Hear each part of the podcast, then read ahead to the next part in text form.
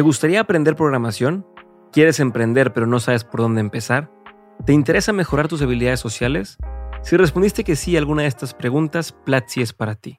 En Platzi puedes elegir de entre más de mil cursos que te ayudarán a mejorar tu vida, ya sea que quieras cuidar tus finanzas personales, poner un negocio, obtener un ingreso extra, aprender a programar o hasta cómo manejar mejor tus emociones. Además, olvídate de tener que madrugar para tomar tus clases. En Platzi aprendes tu propio ritmo, sin horarios y con cursos disponibles 24/7. Todos los cursos los encuentras en platzi.com diagonal de mentes Platzi. La página es platzi con z platzi.com diagonal de mentes Platzi.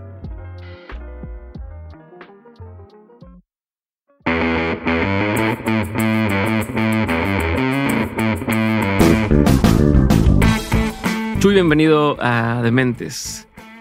La gente no sabe, pero ya tienes un chingo de tiempo siendo parte de los Friends and Family de, de Dementes. Es parte de. Has estado detrás de muchos invitados al podcast. Nos conocemos hace mucho. Ni siquiera sé exactamente de dónde nos conocemos, pero ya nos conocemos hace un buen rato. Pero creo que nunca nos hemos conocido a profundidad, saber los detalles de las historias y demás. Es un tipo muy interesante. Respeto mucho y admiro mucho lo que haces. Tienes una capacidad impresionante para llevarte con cualquier persona.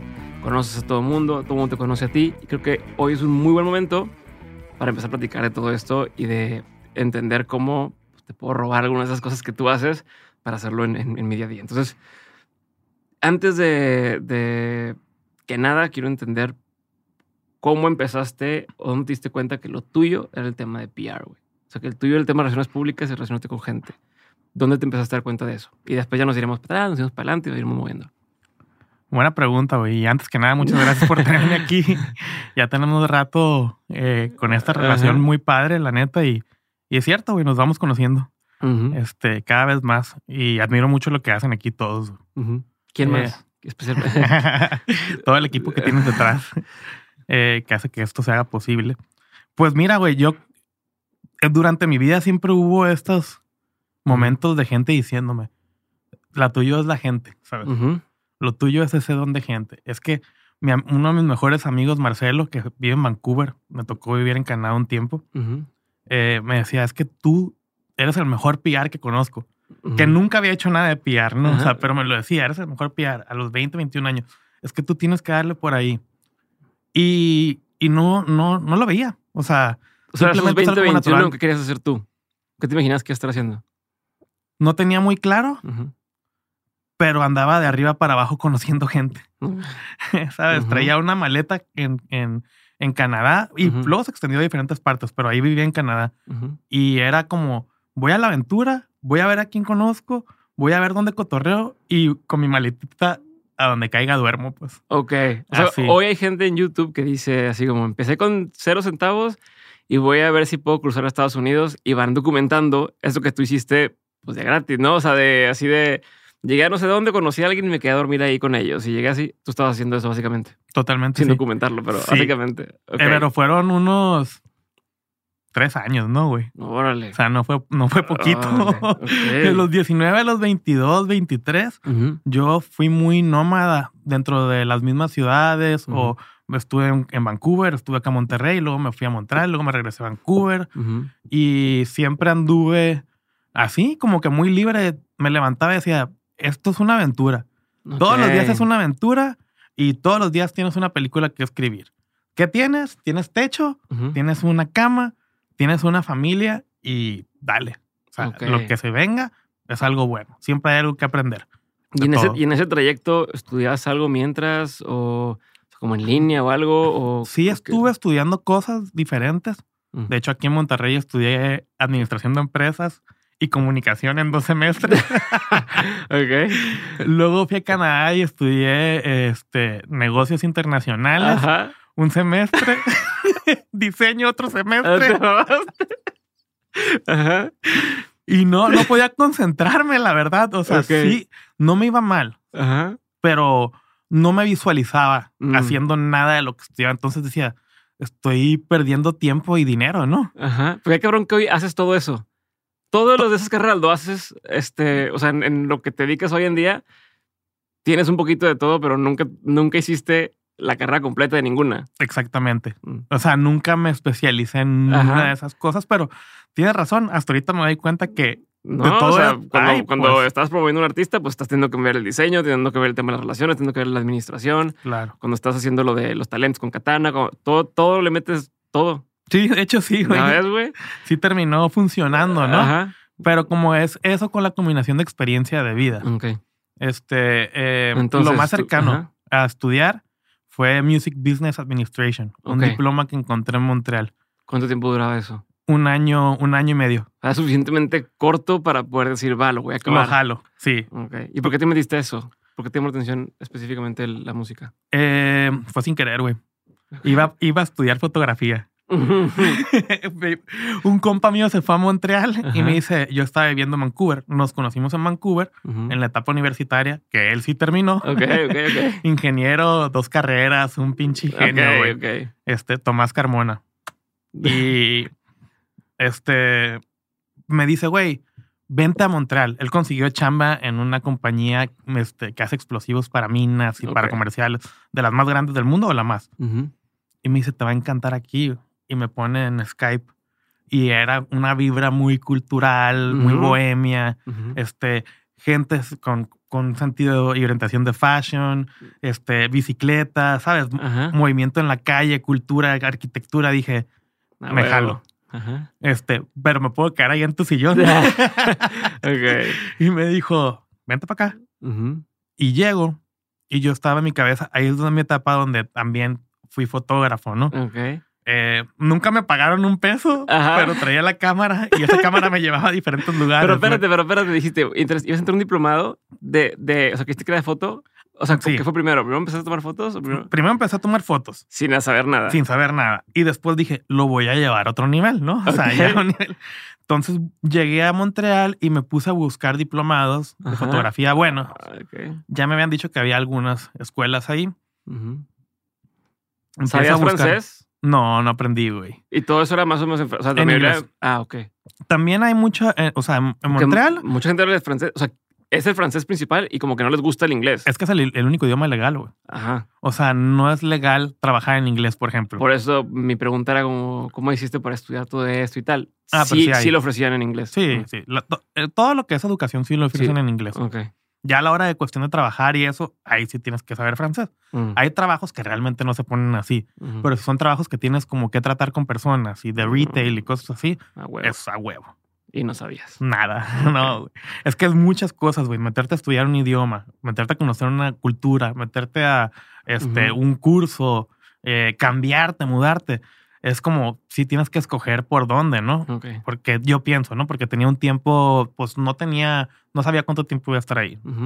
Entonces me metí a, internet y me pongo a buscar este, cursos eh, de fotografía y me topo con una Music Business Administration en Trevas Institute. A ver, pam. y empiezo a ver el outline del curso y había Music Business, Artist Career Management, Communication, Marketing, Ujú. Tour Management, Ujú. Publicist, PR, Booking, Ok. este, eh, producción, Studio Time. Y yo dije, me suena mucho, ¿sabes? Me gusta, Ok. me interesa de una. Y es el outline del curso, todo me gustó. Dije, Sí. lo, lo voy a intentar porque mi papá tuvo un estudio de música en, Ujú. en Culiacán, Ujú. Toda la época de los noventas. Entonces yo estaba chico, pero sí me acuerdo de haber estado en el estudio, en los cuartos de grabación, Ujú. eh, con el ingeniero en una consola enorme, que por Ok. cierto es el ingeniero de la banda El Recodo ya, este güey. O Órale. sea, me tocó ver eso. Y dije, me hizo clic. En Culiacán era esto. O sea, lo de tu papá. Así es. Me hizo clic y me metí a estudiar ese curso. Ujú. Y ese curso este, fue lo, el origen o los pininos de, o sea, lo que me dedico, ¿no? Ok. ¿Por qué? ¿Qué pasó después del curso? Está en Montreal. Yo siempre me vi como que, ah, bueno, en esa etapa ya me estaba empezando a ver como conceptualizar eventos y promover eventos. Ok. Esta etapa de, de Montreal fue cuánto tiempo después de que empezaste a andar medio nómada en Canadá. Eh, fue como tres, cuatro años después. Ok, o sea, ya fue, no, o sea, ya habías estado rondando por ahí con de casa en casa y luego, entre comillas, estableciste eh, cuando empezaste a hacer este, este diplomado. Sí, pues fue mi primer apartamento donde viví solo, mi primera experiencia de comprar mi súper, regar plantita, Ajá. limpiar, trapear, barrer, barrer, trapear, o sea, ya solo todo, ¿no? Este, pues tenía 23. Ok. Entonces, ¿qué, qué empezaste a hacer ahí? Ahí, eh, estudiar, plenamente No, no, estudiar. pero ya acabaste, o sea, acabas el diplomado. y A mitad del diplomado, no sé cómo terminé con unos programadores en el centro ahí en, en- en Montreal, en Old Montreal. Y justo, ya me acordé, quería hacer yo como una aplicación para que cualquier persona podía producir un evento. Mm, Entonces, desde ibas escogiendo todo, desde locación hasta este, un productor, hasta el diseñador, tal, tal. Eso es lo que yo lo tenía en mente. Entonces fui ahí con unos programadores y al güey como que le hizo clic. Y la neta tenían un estudio bien perro. Y ahí había un personaje que muy este, simpático. Yo te haber tenido unos 40 años él y yo tenía mis 23. Ajá. No sé cómo me enredó, pero terminé siendo su manager después de ahí. O sea, ni lo iba viendo a él, o sea, ni lo iba a ver a él, ni quería ser manager, güey. Ajá, y terminas siendo manager de esa persona. Simón. ¿Quién es esa persona? Se llama Tony Almonte, allá ¿Qué en- de Montreal. Es- él tocaba percusiones eh, con la banda de Brand Band 3000, que tuvieron unos Ajá. varios hits. De hecho, hicieron una rola para la de Y tu mamá también. Ok. Es una banda de Montreal, tuvieron un hit muy fuerte, Drinking in LA. Entonces, él toca con ellos ya en el tema cuando hacen live, ¿no? Porque es- es- toca percusiones. No es de, digamos que no es de la banda original, pero es de la banda con extensión, ¿no? Sí. Entonces, como que me, pues, pa, pa, pa, y dije, "Ah, órale, va. Los, los profes ahí en, en, en, en los de Music Business decían, tienen que empezar a trabajar. O sea, aquí no es una carrera que terminas y luego es, trabajen ya, ya. Ya. O sea, sepan ahorita, lo que sepan, empiezan a darle. ahorita. Esto no es así muy teórico. O sea, sí, te voy a dar las tablas, pero aquí es trabajar y que te metas madrazos y, y es- no es para cualquiera. Eso sí lo decían. ¿Cuánta gente había en el diplomado, más o menos? Había como 28, 25 y el vato decía, aquí dos nomás, aquí dos se van a dedicar a eso. ¿Y conoces de ellos quiénes sí se dedicaron o les empezaron a desertar, Mm, empezaron a desertar. Pero eh, sí hubo gente que sí duró más tiempo. Mm. Y fue muy desgastante, güey. O sea, fue muy desgastante porque no había dinero. Mm. Entonces yo tenía que salir a pedir paros a Mon- en Montreal, güey. Ah, porque claro, estabas haciendo un, estabas haciendo un jale. O sea, cuando estás con este güey de manager donde pues, no tienes un sueldo fijo, no tienes nada, estás estudiando y era tu trabajo. Ajá. Y él, era, y era- él estaba iniciando su carrera de solista. No, pues no. Y Está aparte, bien y complicado. aparte de percusionista, está cabrón. Sí, y el güey es muy talentoso, ¿eh? No, sí, pero como quiera, pues no es tan comercial, o sea, no es tan fácil vender eso. No, y era como un... Sí quería hacer un pop como con jazz, como con reggae. No estaba mal lo que estaba haciendo y se, había ju- se trajo como que unos morros que lo arroparan a él, que eran que ellos sí estudiaban en el conservatorio. O sea, Ok. sí había ahí un, Sí, un un proyecto, proyecto. ¿no? O sea, a mí me gusta mucho la música. Es Sí. lo que más me vibra de, de todos los artes. Entonces, como que decía, sí lo escuchaba, decía, sí hay algo, ¿no? Ajá. Pero, este, pues no había dinero, eso sí no había. Y entonces a pedir paros a estudios para que nos dieran horas, a universidades para que nos prestaran cosas. Yo me hice amiga de la mora que tenía el- la- como la, la tienda más padre de, de thrift store, ¿sabes? Ajá, ajá. Y ahí vestía a todos. O sea, dentro de mis poco tiempo que tenía en Montreal, exploté todos los recursos que podía y fui a buscar más, ¿no? Iba avanzando, pero pues me sacaba mucha, mucha edad, la verdad. La diferencia de edad, de experiencia y todo, ya hizo que fue, la relación se fuera un Mm. poquito ah, tormentosa. ¿Por qué? ¿Qué te hizo este güey? Pues ya no lo sentía como que yo era su manager, sino que lo sentía como que él era mi jefe, Ah, ya, ¿sabes? Más como. y me estaba sí. como si fuera yo su empleado y, y o sea, Sí, ya no era esa relación de manager y talento, No. sino era más bien tú me haces los favores. O sea, tú tengo que hacer y tú lo haces. siento como si fuera un intern, ¿sabes?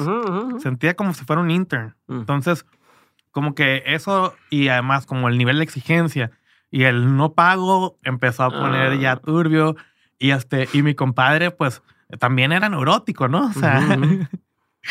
y digo, no lo juzgo, uno también, Sí, sí, sí. ¿no? Uno también. Pero ahí pues como que chocó y dije, Ok. nunca más quiero manejar un talento. Esa fue la experiencia según que yo aprendí de todo Mm, eso. vale, güey. Ujú. Entonces dije, ya, de ahí sí voy a hacer shows, pero no Ujú. voy a manejar talentos. Ok. Que Hoy, pues hoy haces eso. Simón. Pero bueno. Y entonces, de ahí, Porque te preguntaba, ¿cuándo te diste cuenta que estabas en, o que estabas en el tema de PR? ¿no? Dijiste, fueron varios momentos. Uno fue cuando tu compa te dijo, oye, es muy bueno para esto. ¿Aquí fue otra, otras situaciones? ¿O qué pasó donde dijiste, me, otra vez puedo ser bueno para esto? Porque aquí me dijiste que no querías manejar gente. No. Entonces, De ahí, en el 2014, me voy a Vancouver ujú, y hago unos eventos en Ujú. una tienda que ya no existe, pero era de un muy buen amigo mío, ujú. que era la tienda más folclórica. Se llamaba El Cartel con K. Ok. Estuvo desde el 2001 Me allí. El güey es Pablo Zamudio y MJ. Ok. Y ellos hicieron mucho por la cultura del street, la Ujú. cultura pop, del arte, mm, también el llevar el folclore mexicano. Ujú. Y tenían la tienda de ropa, que además era una galería de arte, Ok. y había exposiciones y fiestas, y era el venue que yo usaba para hacer eventos. Ok. Y me asociaba con ellos. Hicimos un evento de eh, el Día de Muertos, pusimos como un altar, todo. Solamente cobramos, me acuerdo que la barra, o sea, para el consumo, pero lo teníamos llenísimo. O sea, entrada gratis, nomás pagas lo que tomas. Ajá. Y a mí, ahí es donde me di cuenta que yo estaba más del lado de PR y que yo necesitaba una contraparte, porque me dijo, güey, de los 20 años, 15 años que tenemos haciendo esto, esto ha sido la fiesta más perra, ¿no? La que más gente ha venido Ok. y perdimos. No sí, mames. güey. o sea, perdimos lana. Sí, porque yo mi enfoque estaba en la gente, en atender a la gente, ¿me entiendes? Ajá. Pero siempre tienes que tener a alguien que Pensando esté en la lana. logística, en la barra, en la producción, checando cortes y todo, ¿no? Mm. Y pues los Bueno, golazos pero del un, mundo. pero fue un éxito para ti en ese sentido de hoy logré llenar el lugar, la gente está con madre. Nomás. otro, otro de que va más por el PR, ¿me entiendes? Mi tema va más por el PR que por el, el productor de la logística y todo esto. ¿no? Esa fue como otro hint. ¿Ahí te empezaste a meter a la foto o no? Mm, No, la O foto sea, ya... no, la, la- la abandonaste por completo. Sí, la gané por completo porque me rompieron el vidrio de mi carro en, en, en Canadá, bueno, el de mi familia, y me robaron la cámara, güey. Y como que me rompió el corazón eso y dije, ya, ¿sabes? De que, chao. Y ya estaba el tema de los celulares con ya con una cámara más avanzada, entonces pues ya, como que eh, le perdí el amor a traer la cámara colgada, que se lo voy a, algún momento va a regresar. Ok, ok. Pero a ver, entonces, estabas en, en- ya en Vancouver, hiciste estos eventos, y de ahí, ¿qué? De ahí me acababan de dar mi ciudadanía. O sea, estuve el tiempo suficiente para tener mi pasaporte canadiense. Entonces dije, ah, chingón. ¿2000 Era qué estábamos hablando? 15. Ok. ¿Tenías cuántos años? 2014 me dieron pasaporte. eh, 2015, Tenías 25 años Sí. más o menos. Eres del 90. soy del 88 de diciembre. Ok. Pero sí, tenía 25. 27. 25 para cumplir este No, pues 26. en el, en el 15. Hace 7 años. Sí, pero no, si es del 88, 26. 27. 20. No sé. Ah, estoy diciendo una nalga. 26. Es que lo que yo es que yo voy con el año. Ok. O sea, yo, yo soy del 90. sí, pero como yo soy hasta el, hasta el cierre, ponle tú que tenía 26, ¿no? Ah, bueno. Está bien. Da igual. X. para más o menos. Contexto, Ajá, ¿no? Ajá. Y ahí me vengo para México Ujú. a la boda del hermano de mi mejor amigo, que también es uno de mis mejores amigos, Luis, Ajá. y, y me quedé. O sea, dejé mi depa allá en Vancouver, Bye. puesto y todo, bye.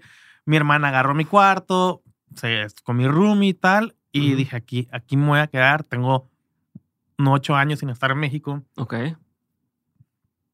Eso fue en Ciudad de México. Eso fue, este, fue Guadalajara la boda y luego me, vi- me fui a Culiacán, Ah, Culiacán, ok. que es ahí originalmente mi familia, ¿no? Y yo también. Sí. Y casualmente me dice mi mamá, oye, te está buscando el Cid Vela. El Cid Vela Órale. resulta que es ahijado de mi papá de bautizo. Ok. Entonces, el papá del. Cid Vela, cuando mi papá estuvo en su intento de, de ser también músico y artista en Ajá. los ochentas, el papá del Cid era como el ingeniero manager de mi papá. Ok. Entonces, Ok. eran muy compas de O esa sea, tu época. papá intentó pegarle la música él como artista. Sí. Entonces, este güey lo manejaba. Y luego tu papá no siguió ahí, se hizo él su estudio y tal. Y entonces empezó a meter gente, pero nace Sid y es padrino de bautizo. Exacto. ¿Ok? Sid y yo no tuvimos mucha relación de ¿Cuántos infancia. tiempos se llevan de edad tú y Sid? El Cid era unos 36, 37 y otro- unos 4 o 5 años. O sea, hasta ahí estamos en Sí, el rango. ¿no? Este, y, y yo dije, ah, mira, qué chilo. Porque ya me acordé, antes en Canadá llegó una amiga colombiana, Julie. Oye, ya vieron a este man, el del peluquín rosa, que no sé qué, bien Ajá. chistoso. Y estábamos de after, güey, sabes. Ok, ok. Y pone, yo, me suena mucho ese, cabrón, ¿sabes? De que quién, verga, es el Cid, güey. Ok, y era Entonces, Galaxia. Era Galaxia, acababa de empezar, este, y ya estaba empezando su boom, ¿no? O sea, porque lo- una amiga colombiana ahí en Canadá, pues. Ajá, claro. Que Entonces, a ver, que antes de esto, pues sí, hacía lo de Killer Pollo y hacía todo este tema de. que sí me tocó de chico ver a mí me al tocó Killer Pollo. Killer Pollo. Y al. Cid y a su mamá y todos trayendo camisetas. ¿sabes? Ok, ok. Pero fueron pocas veces que me tocó ver al Cid durante mi tiempo. Porque también yo me fui muy temprano de Culiacán. Este, él también y así, ¿no? Entonces me dice mi mamá, te está buscando el Cid. Y voy con el Cid y, me, y empezamos a platicar plenamente de, de compas y tal. Entonces yo le empiezo a cuestionar mucho de que, oye, ¿y haces? ¿Qué haces? Pero no? porque te empezó a buscar, ¿no sabes? O No, me buscó como que vi a mis papás. Ay, ¿de dijo, "Ah, tal". qué? ¿Cómo está este güey? Así. Ajá. No porque supiera que hacías algo de esto. No, Ok. no, no. ¿Cómo está este güey y tal? Ah, no, pues por allá anda. Y me habla mi mamá, aquí anda el Cid, o sea, cáile tal. Ay, le caí. Y estuvimos platicando y pues yo traía muy fresco todavía lo de la escuela de music business y todo esto que te dije, el outline, que está completo, pues, Sí, sí, ¿sabes? sí, o sea, sí. Entonces yo de que, oye, ¿y, y, y qué, ¿y cómo estás ganando? No, pues empecé a hacer tú, o sea, empecé a hacer fechas. Y le dije, ah, órale, oye, ¿y haces este marketing? ¿Sabes? Ah, Ajá. Eh, no, ¿qué es eso acá? No? Ajá, ajá. Oye, ¿y haces PR? Eh, pues no, oye, ok. Este, eh, ¿y cómo está tu estructura? Pues, no, pues tengo a Manu, a Manny, y él, con él hago shows. Entonces, básicamente lo único que hacía era shows, pues. Ok. Todo lo demás lo tenía desatendido y virgen. y- Sí, improvisado ahí a ver lo que, lo que salía. entonces le digo, oye, güey, pues la neta, pues sí puedes hacer estrategias, sí puedes ver hacia dónde va a ir tu contenido, sí O sea, puedes empezar a ya- buscar ya, marcas. era alguien en YouTube? O sea, donde- Sí, O sea, ya, sí. ya, ya está posicionado. Estaba en su boom. Ok. Fue una plática padre. De hecho, fue en la playa esa plática. Estábamos Ujú. en el mar y así como muy, muy cotor, muy a gusto, en un ambiente muy, muy tranquilo. Como a las tres semanas, yo ya estaba pensando irme a Berlín con mi compa de Vancouver a abrir un restaurante, güey. Ok.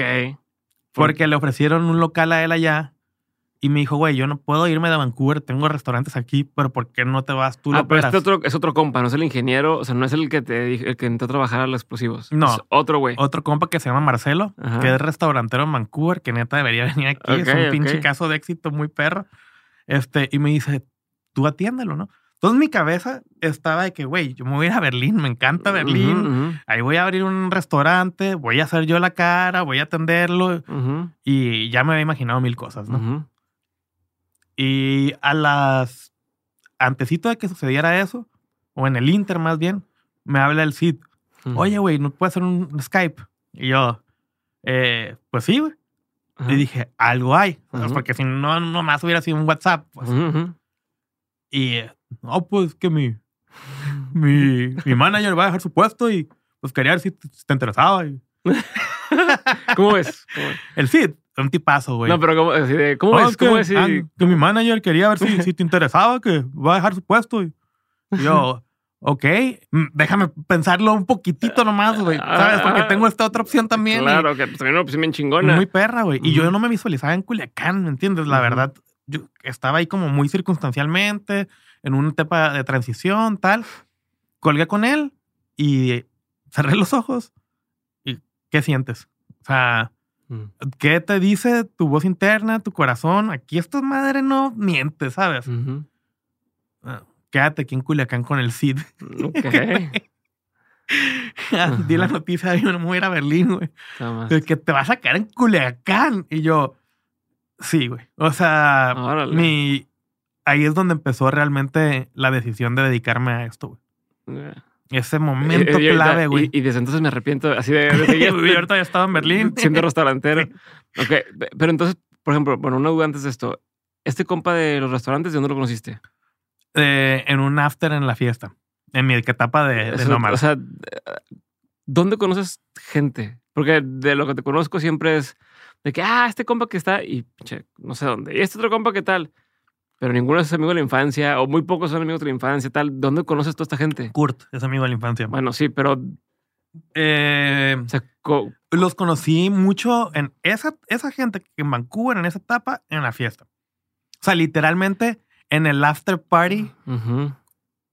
Eh, ¿Qué? Pa, conexión. Me caes muy bien tú. Tú también tal. Brothers. Pero ¿cómo haces para hacer eso a ver, muchas veces en la fiesta sí conoces gente, pero es gente de, ah, la fiesta va y, chido. Tú de alguna forma haces relaciones que perduran en el tiempo. ¿Cómo crees que estás haciendo eso? Si te pones a pensar hacia atrás, ¿qué es lo que has hecho que ha mantenido estas relaciones durante tantos años? Porque mucho sigues siendo compa de, y duras años siendo compa de esta gente. ¿Cómo lo, cómo lo mantienes? Además, dijeras tú, bueno, es que tengo tres amigos. Y entonces, no, güey, pues te, te conoce a todo el mundo. Tratar de ser transparente, güey. Ok. Yo creo que eso me ha llevado a, a tener relaciones perdurables y sanas, güey. Y, y llenas de amor, güey, ¿sabes? O sea, de, güey, la neta, yo hago por ti y estoy ahí para ti en realidad, güey, lo que se te ofrezca. O sea, no es como el, el decirlo como siempre se dice por, por el estándar y por quedar bien. Es, sí, güey. O sea, neta, sí, sí podemos llegar a tener un- una, una relación, una amistad que se asemeje a la familia o que sea una familia. Porque yo soy muy cercano a mi familia y soy muy bendecido y privilegiado del por la familia que tengo. ¿Cuántos hermanos tienes? Soy el mayor de cinco. Pero también creo que los amigos son familias que tú integras. Entonces, eso ha sido como que algo que me ha ayudado a perdurar. Y otra cosa, el- la confianza que doy es la confianza que me dan este tipo de amistades. Ok. ¿A qué te refieres con eso? Vente y abre mi refrigerador y si necesitas aquí te quedas. Y si estás llorando, vente, güey, y aquí está el hombro, ¿no? Y también me la dan a mí. Y eso me encanta, pues. Sí, a ver, no cualquiera le dices un, un vato que conociste en la peda, no le dices, ven, te abre el restaurante conmigo. No, o sea, Y sabes que fue como después de tres meses de pues, conocernos. estoy diciendo, algo más tienes que hacer. O sea, sí entiendo esto, pero. O sea, ¿cómo te gana la confianza de la gente? ¿Así? ¿Siendo honesto? Siendo honesto, a veces sí hay límites que uno empuja, Ok.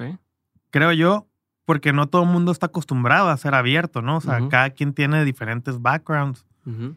Pero a veces me gustaba como que echarle acá un, un- un- una, una curvita que cruzara un poco la raya y como que, ay, ay, a ver cómo reaccionaban. Ok.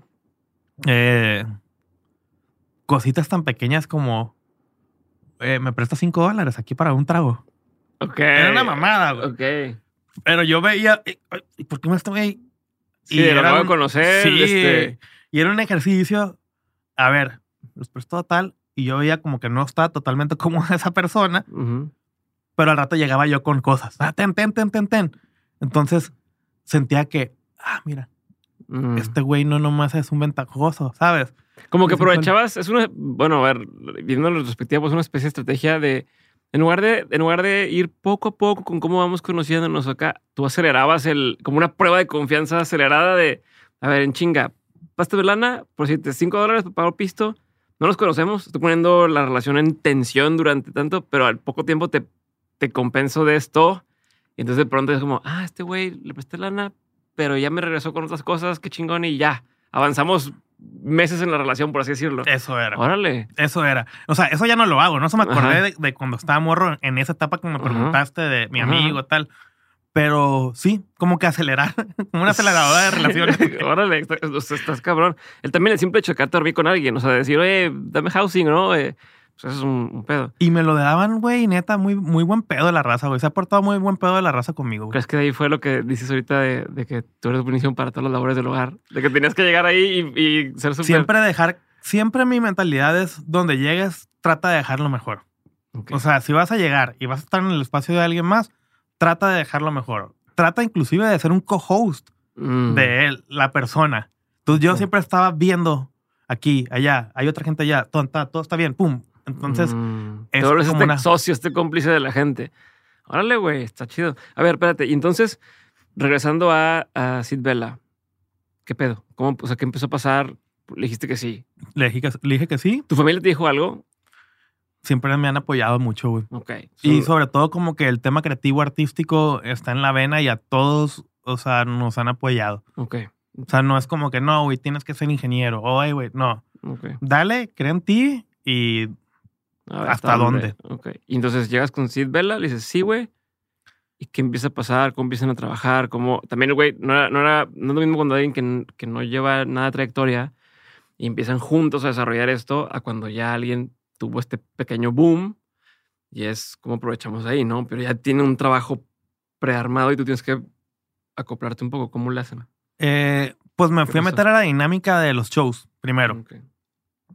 Todavía esta última, eh, eran como dos, tres fechas que todavía iba a estar su manager y donde yo me empalmé ahí para ir agarrando como todos los, pues sí, como, como lo hacían, ¿no? El know-how.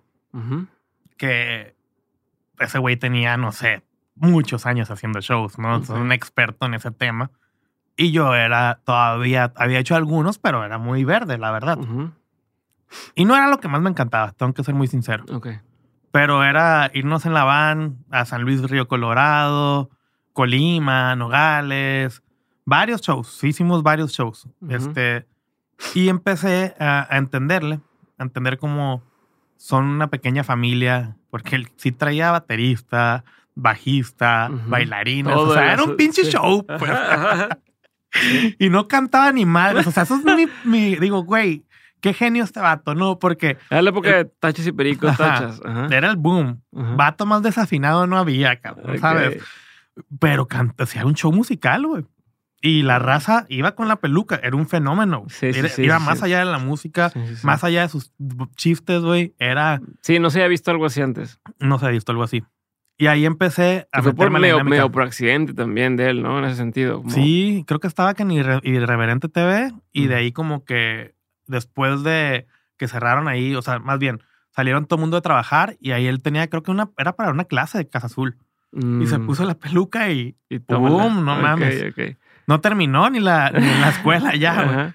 Este, y entré en la dinámica, pero yo me enfoqué más en atender, o sea, sí hicimos los shows, este, y, pero tomamos un, un break para atender propuestas que estaban llegando, que estaban totalmente desatendidas. Mm. Y era un tema de Propuestas comerciales. propuestas comerciales, propuestas de relaciones públicas, Mm. propuestas de colaboraciones.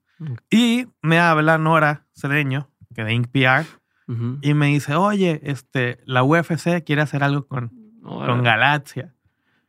Eh, lo más curado de todo es que creo que todo lo que hicimos, güey, y muchas cosas que hicimos, no sabíamos ni qué pedo, güey. Y además, güey, no sabíamos ni que que era la UFC, pues, ¿me entiendes? ¿qué sea, eso, madre? como que medio ahí teníamos ahí una, pero sí, tú sabes de eso. No, güey, no, no, güey, ¿te gusta? No, a ti tampoco, no hay pedo, güey. Ok. Entonces nos ofrecen, y imagínate, güey, la- el posicionado, lo posicionado que está el sitio o lo, lo atractivo que era Galaxia, Ujú. que fue, fueron, yo estaba viviendo en casa de mis papás, Ujú. Fueron a Culiacán y los atendí en el bar de la casa de Los mis de, la, papás. los de la UFC. Sí, Órale. de tanto interés, güey, imagínate, Órale. eso sí es de que quieren. Claro, sí, sí, sí. Entonces cerramos ir a Brasil con la UFC. La última pelea creo que ganó Ronda Rousey. Ajá. Este, ya me gusta, ¿eh? Por Sí, ya- ya le agarré la Ya agarré.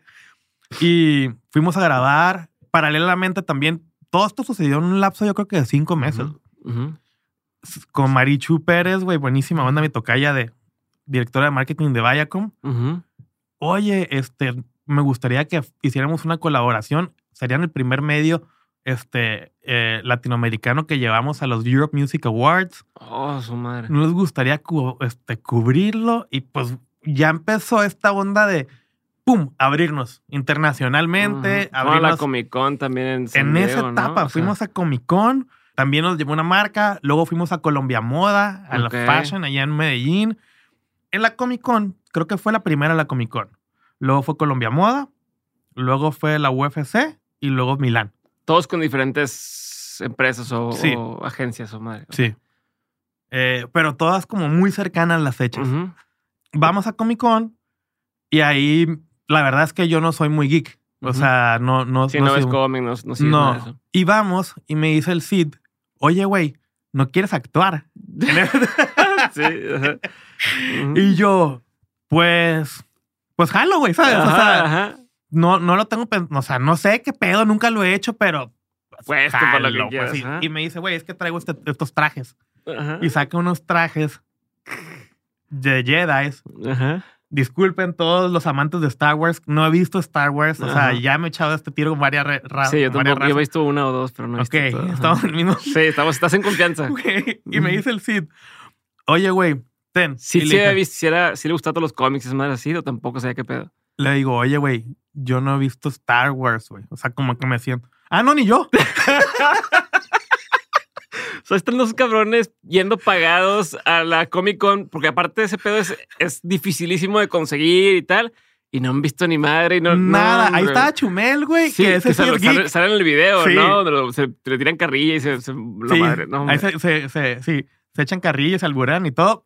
Pero él sí es geek. Sí, él le ¿sabes? O sea, él encanta iba todo. encantado, pues. sí. Ahí estaba también Alex sí, para él era como su sueño, no mames, estoy yendo a esas tipo de cosas. Exactamente. Estaban nomás pinches siguiendo la, in- la inercia de lo que les llegaba. ¿ok? El hilo del, del, del, del video fue que estábamos en busca de nuestra gente, que eran los de Star Trek. Entonces íbamos preguntándole a la raza, ¿han visto a los de Star Trek? Ajá, están que a la. Sí, sí, está con. Y, y ahí, de hecho, convivimos con... Se lo pasaron con- burlándose de todo el mundo. No, No, no, Este mames, güey. Es que este cabrón, la neta, Sí. no se aguantaba. Yo nomás le seguía el rollo. Eso no sabía ni qué decir, güey. Pero eso mi personaje, que era el José Shui, Ajá. que él lo mencionaba mucho. José y yo le Shui, puse por le acá, decía. José Shui, Ajá, ajá, ven para acá, José Shui. Y, y ya me, me- como que empecé con, como, dije, pues bueno, este personaje va a ser nomás como un serio, medio neuroticón, ¿sabes? Y medio como con algún trastorno ahí raro, güey. Este, entonces no hablaba mucho, pero le seguía el rollo a todo. Vamos, vamos, vamos a, a cogernos un Pikachu. Y ahí, Y ahí van vamos, sí. Que una, porque ah, una de las misiones era de que yo quiero, yo quiero un Pikachu, Cochar, ¿no? cochar, Esa- quiero cochar. Ajá. Y ahí vamos con el Pikachu, o sea, puras mamadas Pues, hicimos, pero irreverencias. estuvo muy divertido. Y reverencia total, ¿no? O y las sea, marcas no nos decían nada. Sabes que no preguntábamos. Ok, ok. sí nos decían, Ajá. Pero de alguna u otra manera terminaba negociando que no hubiera pedo, pues, ¿sabes? Ok. Pero sí nos decían, güey. O sea, tengo que muchas cosas con los estándares de la industria de hoy te dirían No, loco, güey. totalmente o sea, no. Se cancela el contrato, va y Ujú. este, hasta, Ujú. te, ¿Qué estás te- haciendo, te güey? quemas casi, casi. Ajá. Eh, Me acuerdo no que cuando fuimos a MTV hicimos otra cosa de lo que íbamos a hacer. Este güey también como que le gusta fluir, trae sus bullet points, pero fluir, güey, pusimos el logo de MTV que no era. No, Ah, ¿sabes? Que ya no- era el viejo. O sea, de No. que sí había cosas, me acuerdo, había detalles, Ajá, güey. Pero ajá. era también los pininos de la industria como es hoy, pues, ¿sabes? ¿Qué año era este? YouTube, 2015. 2015. Ok. Entonces, pues las primeras ¿Quiénes campañas eran, grandes. ¿Quiénes eran así como las estrellas en ese momento? O sea, en esos do- lapso de dos, tres años, de, de antes y después. O sea, ¿quiénes eran como los referentes en YouTube? O sea, si agarras de cuenta que 2014, Wherever. 2015, 2016, ¿quiénes estaban ahí? Wherever. Este, Luisito Rey. estaba. mm, los de No Me Revientes estaban fuertes. Como que ya era como su última ola, pero estaban muy fuertes. Este. Chumel estaba ahí. Chumel ya estaba muy fuerte, pero no era como un top ten. Ok. Pero ya estaba como que su marca, más bien. Él trabajaba muy bien su marca, ¿no? ok. Este. eh, pero sí estaba ahí. O sea, sí era los fuertes. Galaxia. Galaxia, Luisito, este, Wherever. Eh, el escorpión estaba muy fuerte, pero como que no lo entendían las marcas tampoco al escorpión, porque él decía todo. Pues bueno, era como un tipo como el Cid, pero Sí. como que todavía me acuerdo que no lo, no lo entendían muy bien. Es como le pasaba a lo mejor a Facundo, que no entiende, que es cómo trabajamos con él. ¿Cómo le hacemos que se acople, no? Y que haga clic. Y que por cierto, el Alex y Dana, que son muy buenos tipos, pues lo lograron. ¿no? O sea, la neta, mis respetos, ¿no? Ok. O sea, picando, picando, picando, sin dejarle. Yo estoy seguro que también haber tenido unos bajos Ujú. que muchos hemos tenido y, y también el tema de, güey, no sé si voy a desertar, pues, ¿sabes? Porque Sí, es un poco incierto todo este tema, ¿no? claro. Y depende mucho de, pues, los números, que es el nuevo rating, ¿no? Las Mm, estadísticas. sí. ¿Cuánto tiempo pasa ahí más o menos? Entonces empiezan, hacen esto, todos estos eh, shows, todos estos eventos, todo el tema de los, los eventos, los viajes. ¿Cuánto tiempo estuvieron haciendo todo esto? Como unos ocho meses, güey, no fue mucho. Ok. Hicimos una campaña muy grande, la campaña más importante de Bud Light, Ajá. este, del 2015 o fue 16, creo que, Ujú. o al final por ahí. Ujú. Y Sid fue que la lideró, este, y había un chingo de, o sea, fue una campaña que le metieron billuyo. Ok, ok. Entonces empezamos a hacer cosas. Me acuerdo que fuimos también a Mineral de Pozos, que está ahí al lado de San Miguel de Allende, este, con un muy buen compa también ahí, el Daniel Eskenazi, este, y, y íbamos a hacer hasta desarrollos, güey. O sea, ya estábamos viendo como diferentes tipos de, de unidades de negocio que se nos estaban presentando. güey. Ok. O sea, eh, me tocó estar en la casa de Emilio Azcárraga en un, en un tipo como Focus Group Summit de los directivos de Televisa, güey. Así. ya estábamos ahí en unas ligas este, muy interesantes y Ujú. con gente muy, muy picuda, güey. Ok. Eh, pero nosotros éramos estos dos culichis libres, ¿sabes? Este, Claro. cotorreando por la vida y, y- y tratando de, de- de llevarla bien, ¿no? Ujú. De llevarla bien y de... Aparte, cu- culturalmente, pues es otro. O sea, el norte con, con Ciudad de México son muy distintos. otro este, pedo, pues tú lo, tú lo vives. Sí. Tú lo vives como tienes muchos invitados de todos lados, pues. ¿no? Y si hay, si hay este como... Sí, eran los de fuera, ¿sabes? Son como los outsiders que están tratando de llegar y pues, saber estos pinches locos que traen y formas de hacer las cosas, forma de hablarse, forma de manejar los negocios es distinta. ¿Sabes qué no tenía yo? Dinero, güey. Mm. O sea, andaba en el DF con toda esta gente bien picuda y me acuerdo que le pedí al taxi que me dejara a una cuadra y media atrás para irme caminando. Ah, ya. Porque no, ni Uber o ni así como que, "Ey, a ver, por acá, tal, tal. Y ya llegaba yo. Muy bien, muy formal, muy, muy, chingón. así. bueno para plática y todo. Y salía y que, inga, tu madre, está, estoy avanzando muy bien, pero lo estoy haciendo con rascándole, pues, ¿no? Ok, Con lo mínimo. Pero bien echado para adelante. Y ok. eso creo que ha sido como una, Sí, claro. una virtud, pues, ¿no? El güey. Tú Ah, dices que sí, güey. adelante. Todo, todo, ah, pues ahí estamos, a ver qué pasa. Pero a ver, entonces, ¿qué pasa después? O sea, cuan- Después de eso empezamos, al casi, casi al mismo tiempo, eh, empiezo a armar Casa Comedy. O sea, Ajá. me topo, era, ah, ya me acordé, era el roast del Whatever Tomorrow. Ujú, Y ahí me topo a uno de los escritores que es Alex Díaz. Y Ujú. ese güey, eh, empiezo a platicar con él. Él estaba escribiendo el roast, entonces también tenía convivencia con el Cid. El Cid Ujú. iba a ser el host. Ok. Este, ahí me tocó también cerrar eso. Y me dice, oye, güey, este, empezamos a platicar y le gustó como mi filosofía. Ujú, Y me dice, ve a ver a unos socios potenciales, que eran Paco Huidobro, Paco Seizo, ujú. y este, Paco Widro, Huidobro, Widobro. de Fobia. Ok, ok. genio, el Paco Huidobro. Paco Ujú. Seizo también. Y ahí vamos, güey. Y yo tenía la idea, güey, voy y platico con ellos, de una carpa. Y a ellos les sonó muchísimo. Y les gustó como que también yo tenía este tema de, de poder tratar con, con gente, talentos, con todo esto, ¿no? Sí, ser un puente Ujú. entre, entre el, el talento, pero también le hacías el tema del business, esta, esta combinación. Sí, como que eso les llamaba mucho la atención. Pues, güey, para no hacerte cuento largo, en un trayecto de 3, 4 meses, yo ya estaba tratando con Jordi Push, el director de Vive Latino, güey. Recién llegado, ¿no, güey? La neta, nunca había ido al Vive Latino, pues. Ajá, ajá. Él tampoco. ¿Eh? Él tampoco había ido. ok. No, no. Me imagino que tampoco tenía- ah, pero esto ya no era con el CID, ¿no? Ah, Esto ya era yo con o sea, a una ver, idea de la ¿qué carpa. pasó? O sea, a ver, ¿qué pasó? ¿cómo fue ese, ese switch de trabajar con SIDA a- por tu cuenta? Pues fue como, no fue, de, no fue de que terminé de trabajar el CID y luego empecé a trabajar con esto, Mm. sino empecé paralelamente a trabajar en ambas cosas. Ok. Este, duró unos meses eso, ese inter en- entre los dos, pero eh, luego terminé de trabajar con el CID. Ajá. Este, no, no hubo ninguna situación en Sí, no. específico, simplemente, pues este güey quería tomarse tiempo, yo ya andaba por ahí en el DF, él estaba en. Culiacán, tal, y se acomodaron así las cosas. Y en ese inter, yo ya estaba viendo lo de la carpa, que sí les gustó la idea, para meterla en el Vive Latino. Ok. Entonces, ¿Qué iba a pasar en esa carpa? Una carpa de comedia. carpa de comedia que ahorita está todavía en los festivales, güey. Era la primera carpa de comedia en un festival grande, güey, en México. Y era el Vive Latino, güey. Entonces, güey, pues bajar el diseño, buscar una productora, este, hacer renders, presentar, costear talentos, güey. Este, que nos aprobaran un tiempo ahí, ¿no? Nos dijeron, va, jalados. Entonces, me toca ir a convencer a todos. A Sofía, a Alex Fernández, A. Daniel Sosa, este, Ricardo Farril, Carlos Vallarta, de que, güey, no va a haber, no les van a tirar agua de riñón. ¿Sabes? O sea, Ajá, sí, sí, sí. sí es un festival de rock, pero va a estar cuidado. Confíen en mí. Nunca había ido. Te mamaste, güey. No sabes qué estabas diciendo, ¿no? No, pero tenía confianza en que las cosas iban a salir, güey. Ok. Y es muy curioso porque la primera vez que vi stand-up y la primera vez que fui al Vive Latino Fue, fue, la, misma. carpa que hicimos, güey. Mal, Fue güey. la carpa que Estás hicimos, bien mal, güey. Estás bien mal. Estás bien loco.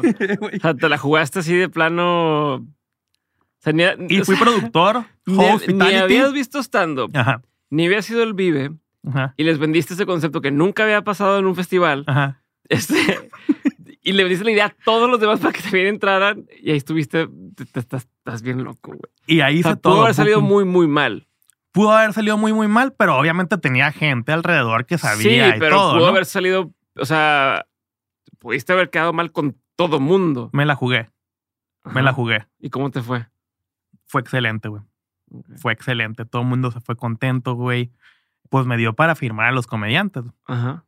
Todo el mundo se, se quedó muy... Fue un éxito rotundo, güey, por todos lados. Ok. ¿Y fue un éxito para ti económicamente? O esas cosas que fue chingón, pero pues todavía no, hay, no, no tocó nada. La verdad, al principio, o sea, esa carpa no era para generar un feria o para Mm. hacer como un tipo de riqueza a nosotros. Mm. Este, era para construir la primera vez que se hacía ahí. Todavía no había una marca fuerte este, con, con la carpa, pero pues sí, era como que los cimientos. No nos fue mal, Mm. tampoco, o sea, sí generó algo, pero no fue un, un éxito económicamente. Económicamente. Pero entonces siempre ha sido esta, ha sido esta idea de, de probemos con algo para que sea, se haga un precedente y luego ahora sí, o sea, siempre intentas hacer ese tipo de cosas. Sí, yo creo que así es la manera de poder vender bien las cosas, ya que la gente lo vea y lo sienta y haya vivido la experiencia. Hay un riesgo en hacer eso.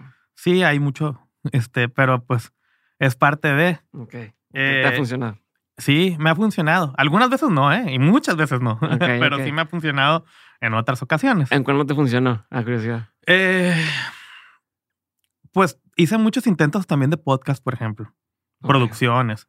Hice producciones de una- un medio que tuve que se llamaba Molly Media. Ok. Que le metí un chorro al contenido, güey. Y ahí tenía un equipo de creativos y no hicimos un peso, pues, ¿sabes? O sea, Mm, y fue ¿y tiempo. ¿Todavía existe eso en. es- Hay en algunas público? cosas en internet y ahorita te voy a contar algo. Ajá. Porque justo en ese think tank que tenía yo de gente que no sabía bien nadie por qué tenía eso. Ajá.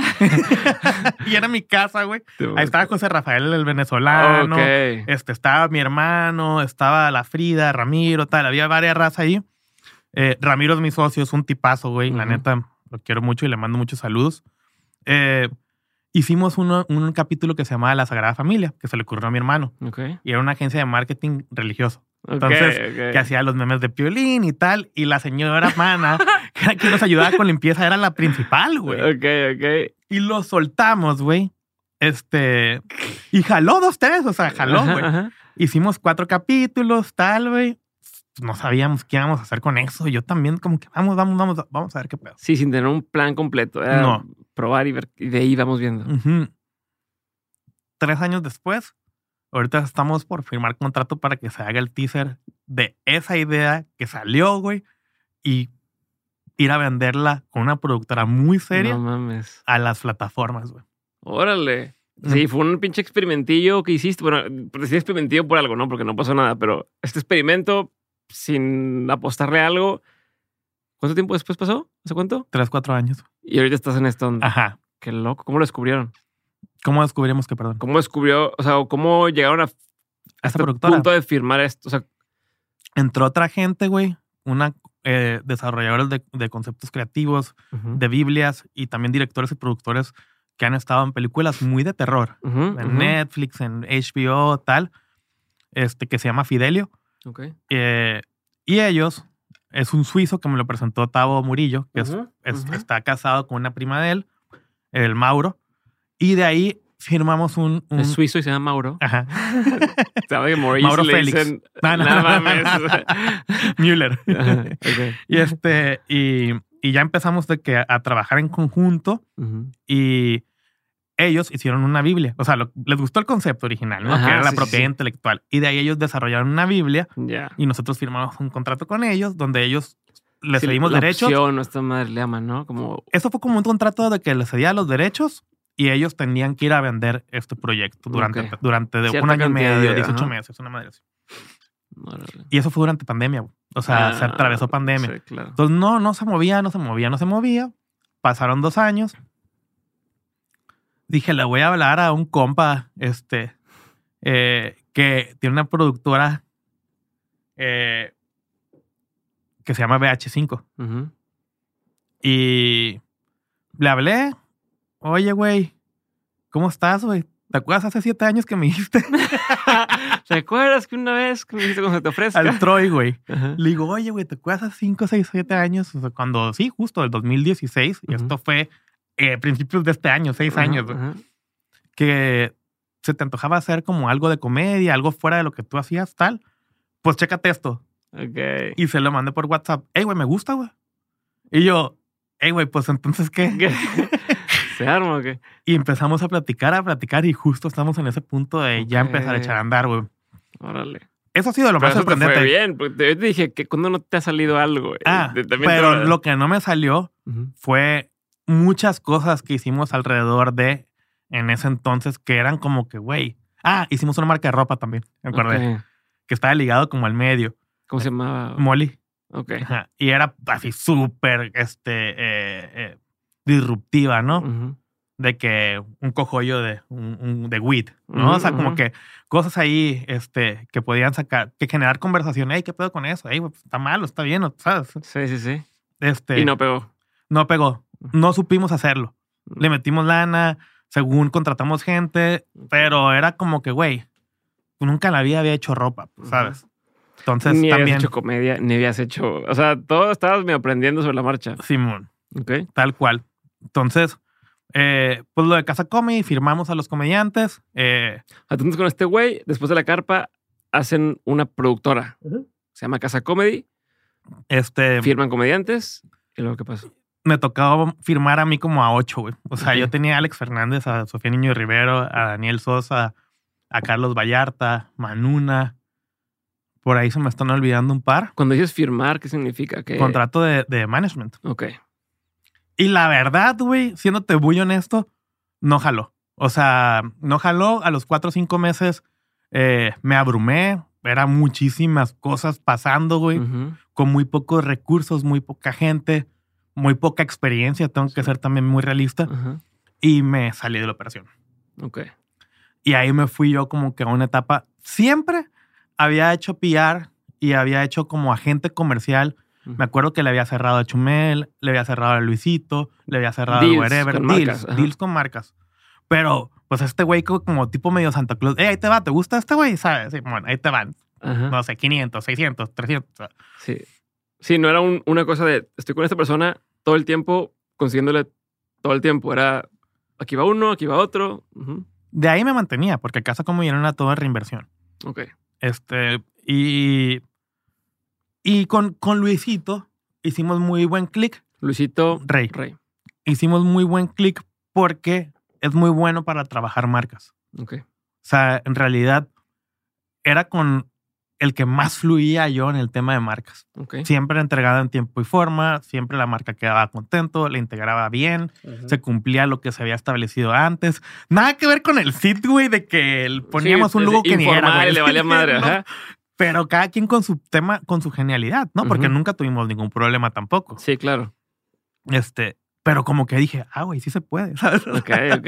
Sí se puede ser así también. Ok.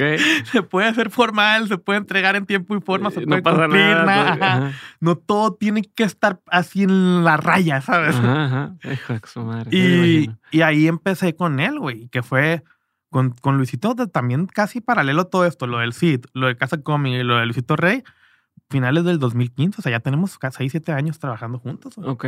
Hemos trabajado muchas marcas, también hemos viajado a diferentes países. Este, ¿Qué pasó con Casa Comedy?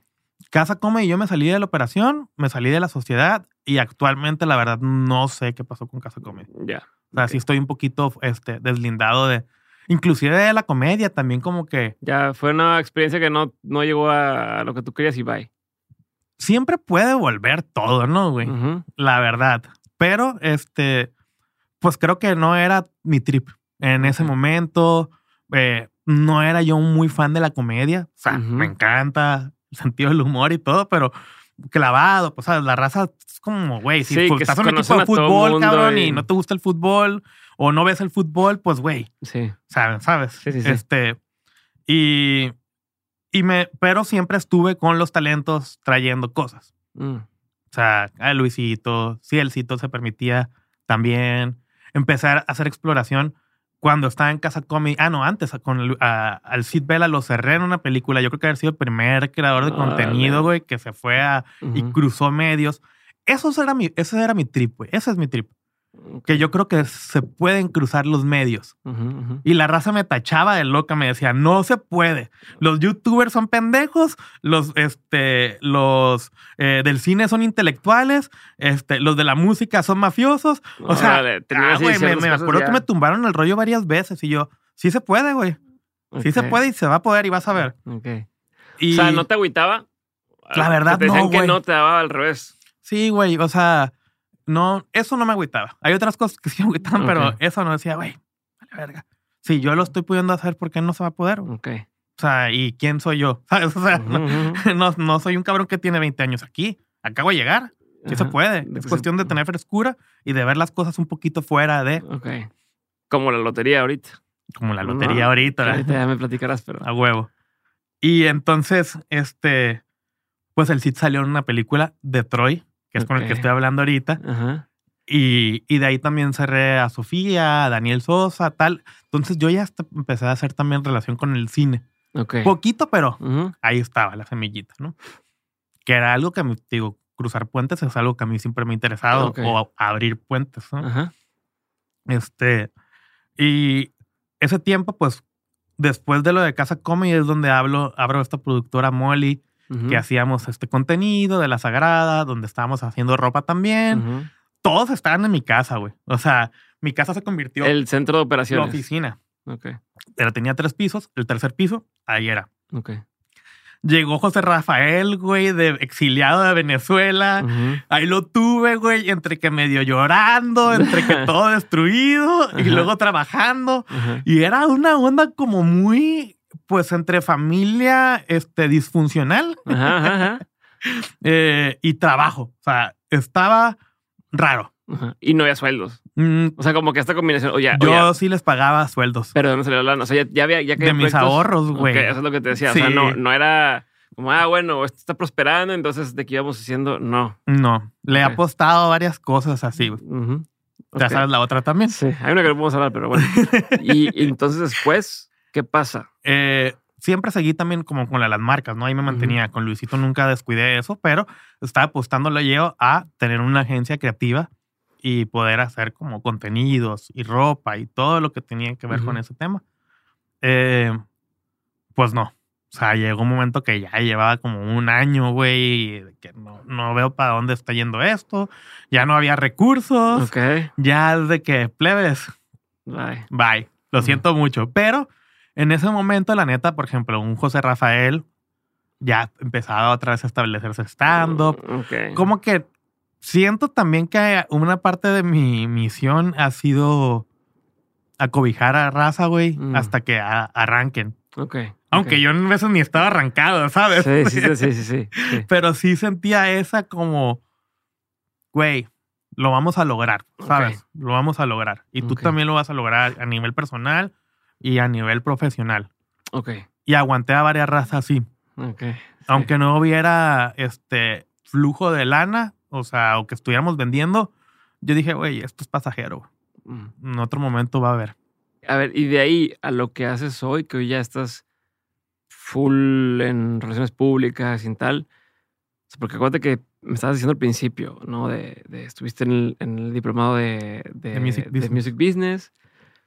Fuiste manager, dijiste no quiero ser manager. Luego Ujú. volviste a ser manager, Sí. luego no, luego traes un poco. Ahorita, ¿hacia dónde quieres llevar esto? Eh, me gusta mucho el entretenimiento en general. O sea, ya me di cuenta que yo no O sea, puedo estar Molly, en una perdón, sola cosa. entonces, Abrí Katana. ok. que fue como una evolución, pero ya como más cuidada de lo que era Molly, ¿no? Sin tanta mamada. Este, eh, yo me considero que, que soy relaciones públicas. En una segunda, soy manager, Ok. porque sí tengo unos talentos que los manejo. Ok. O sea, Sael Maldonado, Ujú, Luisito Rey y mis hermanas, soy manager. Ok. Les veo todo. Pero el tema de ser manager nomás te encasilla hacia un, dos, tres o los Sí, talentos no, que no tienes. puedes hacer más, güey. Está muy cabrón. Sí, entonces en las relaciones públicas me gusta porque es lo que soy yo, pues, traer Mm. cosas. Conocer gente. conocer gente, conectar punto A con B, con C, que eso me fascina. Ok. Cuando se materializan cosas de que, güey, ese círculo lo armé, lo armé, esta cosa lo armé, esta cosa lo armé. Me encanta ver eso. Me encanta ver eso. En todos los sentidos, ¿eh? Ok. O sea, puede ser desde un paro a nivel personal, güey, de que, güey, no- necesito sacar un pasaporte rápido ya porque no tengo y tengo que viajar. A ver cómo le hacemos, güey. ¡Paf! Ok. O sea, Y si yo soy de Culiacán y conozco a alguien que, así que ¿trae lana? Pues así. órale. no, y la verdad. ¿Cómo te quieres llamar? Así, bien mal. ¿No quieres cine también? Sí, el vato. Dos por uno. ¿De, qué país quieres el pasaporte? Suizo. Apellidas López. Este, eh, pero, por ejemplo, ahorita estoy haciendo un casting para una peli allá en Culiacán. Entonces también hago sus servicios de producción. Este, traemos varios bookings con mi socio, que él se encarga más de esa parte. Pues hacemos shows. Me gusta promover cultura y entretenimiento. ¿Cómo te organizas hoy para hacer todo esto? O sea, la parte de, de operar y de la chamba, pero también la parte de mantenerte en contacto con la gente. Es complicada esa, esa cruce de, de- de- de actividades, porque como que el operativo y la chamba te mata un poquito Sí, la pues, otra, está- ¿no? estate- O sea, estate acá, concentrado. soy buen multitask. O sea, puedo estar llevando varias conversaciones y manejando varios frentes. Eh, le entré al Excel, Ok, ok. entonces por lo menos lo puedo ver todo eso ya más claro en una pantalla. Y pues definitivamente equipo de trabajo. O sea, mi socio Ramiro, este, Dani que está ahí también apoyándonos, mi hermano que me apoya en otras cosas. Ya tenemos otra gente que subcontratamos para ciertos proyectos. Eh, y, y pues, güey, de repente, eh, ahorita estamos aquí platicando y voy a dormirme a las dos, un diez y media de la noche y se me prende y me pongo a trabajar toda la madrugada. Entonces, de repente le gano tiempo en situaciones este, como esas, güey. Que no, no las veo, o sea, no siento que me afecten en mi vida personal. El, "Ey, este cabrón no duerme y trabaja en la noche. Me simplemente dejo que las cosas Pasen. pasen y fluyan. ¿Siempre ha sido así de dejar que las cosas fluyan? ¿O fue a partir de cierto momento? Sí, pero en un momento me importa- importaba mucho lo que pensaran de mí las demás personas. ¿Cuándo? Creo que entre mi, como por rachas, como que de mi infancia, de mi adolescencia, luego se mató un poco eso y luego cuando volví al DF, que estaba en el tema de la comedia, Mm, pues güey, era un boom, pues entonces sí había mucha gente alrededor y había fama, había una nube de fama. Este, y ahí me importaba mucho lo que pensara la gente de mí. Y eso es algo que, que te, te vuelve esclavo de los pensamientos. Y te vuelve esclavo Mm. de, de, sí, de los pensamientos. Este, de ese tipo de pensamientos. Después de eso, como que, ¡pum! Otra vez. Y es algo que ahora, la verdad, lo tengo ya bien O trabajado. sea, ahora sí ya te vale madre. La verdad, sí. Y creo que eso me ha hecho muy libre también. ¿Has visto una diferencia en la forma de hacer las cosas o de los resultados una vez que no te importa cómo piensan de ti? Sí. Porque en la comunicación se nota eso. Ok. la comunicación es más libre y más certera, más asertiva, más objetiva. No hay ese ruido de que, No güey, ¿cómo lo voy a decir? No, más bien es, quiero quedar bien conmigo. Ok. Quiero decirlo y ser congruente conmigo, no para la otra persona. Pero es suficiente eso, güey. ¿Y, y cómo, cómo pintas la raya entre quiero quedar bien conmigo y no ser egoísta? Eh, pues es que siempre estoy dando y siempre estoy recibiendo. Y creo que es un flujo que eso no te permite ser egoísta. O sea, mm, sí, yo creo que es eso, güey. O sea, no, la generosidad es algo que siempre está. Y la generosidad y el agradecimiento es algo que no te permite ser egoísta si lo estás practicando siempre. Ok. A ver, tú, tú ahorita hablabas al principio de que eres muy abierto con la gente, el tema de, de- de confiar y, y la confianza se, se regresa y demás. ¿Siempre te ha funcionado o ha habido veces donde, donde el, el tú confiar tanto te dan en la madre? Sí, sí me ha pasado eso también. ¿Sí? Sí, sí. Soy más inteligente a la hora de relacionarme. Eso sí. O, o sea, ya, ya me he llevado muchos putazos también, porque es que hay raza de todo y hay raza que Mm. está pasando un cierto momento y tal. Y, y ya no quiero juzgar a nadie porque la verdad es una jungla esto muchas veces y la raza está viendo por sus propios intereses, ¿no? Y no, no, muchas veces malinterpreta uno que es que es malo. Pues, güey, la verdad, hay gente de todo en la vida del Señor. Este, eh, pero sí, sí por ser demasiado abierto o por ser demasiado a confianza, sí me han chingado. Sí, sí he caído en, en, en, en eso. Ahora sí, fool me once, shame on you, me twice, shame, on me. Ok. Y ya fueron más de twice, pero, Pero ya. creo que ya estoy en, en, en otro capítulo, es lo bueno. Ok, ahorita qué quieres hacer? Ahorita quiero hacer relaciones públicas. Quiero trabajar con muchos talentos. Quiero traer cosas interesantes a la mesa para todos, para mí, porque siento que esa es un- una perspectiva muy padre donde todos ganamos y pues eso es un, un círculo virtuoso. O sea, más allá del dinero que te mueve. Me mueve conocer cosas nuevas, me mueve vivir nuevas experiencias, me mueve conocer gente nueva, güey. O sea, por ejemplo, ahorita que te estoy conociendo, Ajá. eso me llena a mí, güey, la neta. Y ha sido muy agradable este momento en Monterrey, porque yo cuando vivía aquí, estuve dos semestres estos en. Monterrey, pues, güey, ni me acuerdo mucho, todo Mm. era peda, mis amistades no eran las, este, no pude hacer clic tanto con gente de aquí, que, que sí con un par, ¿no? Que, que le tengo cariño, pero era otra perspectiva. Chavo. El Chavo Saludos al Elizondo, Chavo Elizondo que ya estuvo aquí. el, el Roel, Adrián Roel, no sé Sí, si lo sí, tengo- claro, claro. Ellos eran mis compillas, güey. Ok, ok. O sea, y son los que sí recuerdo con, con, con mucho cariño, güey. pero hay algo que, que, que se me hace muy, muy cierto que es la gente hace los lugares. O sea, tú puedes ir a Culiacán con una persona y puedes a los mismos lugares que puedes ir con otra y te la vas a pasar de una manera y otra manera, Claro. dependiendo con quién estás, ¿no? Entonces, esta avenida de Monterrey, güey, ha sido muy padre, la neta. Porque me cambió la perspectiva. Ahora es un lugar que quiero estar visitando frecuentemente, güey. Cuando era un lugar que, que yo tenía como ciertas reservas. Ok. Este, desde Por- que vine aquí, güey. ¿Por Edgardo, por Paloma, por Max o por así? ¿Quién del, quién de? No, por todos. Ujú. Este, te voy a decir cómo estoy, o sea, eh, cómo llegué aquí también. Me mandó un mensaje la marca de Necte, Ajá. que yo no sabía que era de Adrián Marcelo, Ujú. este, y de Jo- Jonah y su hermano. Ok. Y ya, te quiero mandar unas gotitas de CBD para Luisito Rey. Ah, cool, güey. Ah, ¿y ustedes quiénes son? No, pues tal, tal. Y ya me empezó a poner contexto. Le dije, órale. De hecho, voy a Monterrey. Voy a Monterrey de miércoles a viernes. No sé ni qué fechas son ya, la verdad, Ajá, pero sí, sí. este. Ah, órale, güey. Pues yo voy a ir a Chicago, güey. No vamos a coincidir, pero quédate en mi depa, El Jonah. el Jonah. Órale. Y le dije, ¿neta? Dijo, sí, güey. No se conocen. No, Ok. pero siento que sí, ¿sabes? Ajá. O sea, nos conocemos digitalmente y Es que es lo mismo que, que confianzas, güey. No Pero sé eso es quién como que eres. regresa, güey. No sé, y estás en su casa. Estoy en su casa, güey. Que además tiene una vista hermosa, güey, y es un apartamento muy padre. Y se portó, pues, bien chilo, güey. Tal, número tal, para que vayan a visitar. Les invito Les a la... voy a decir cómo. Ah. Sí. Este, ok, ok. y, y como que sigue ese flujo, ¿te das cuenta? O sea, no lo esperé, Sí, no nada. Y sigue ese flujo, como que esa puerta está abierta. ¿En qué crees? O En- sea, porque te pasan muchas cosas así. ¿Crees que es, Creo- crees que es que suerte? ¿Crees que es destino? ¿Crees que es Dios? ¿Crees que es este el universo? ¿Qué sientes? Todo lo que mencionaste, güey. No. Siento que hay una, una fuente de energía que conecta a todos, güey. Ok.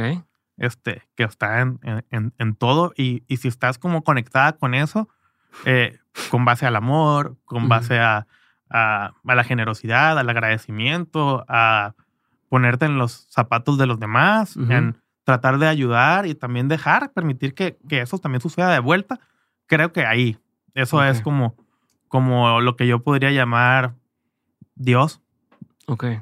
todo eso. Eh, o, eh, sí, la misma naturaleza de las cosas. Creo que me han llevado a eso.